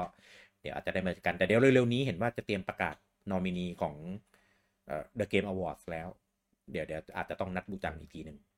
ครับเออเพราะว่าอันนั้นก็น่าพูดนะเพราะว่าปีนี้ครับเดือดเออนะครับแล้วเดี๋ยวไว้เจอกันใหม่โอกาสหน้านะครับสำหรับวันนี้ผมพุกโอกี้เคแล้วก็บูจังต้องขอลาทุกท่านไปก่อนครับผมสวัสดีครับ สวัสดีครับ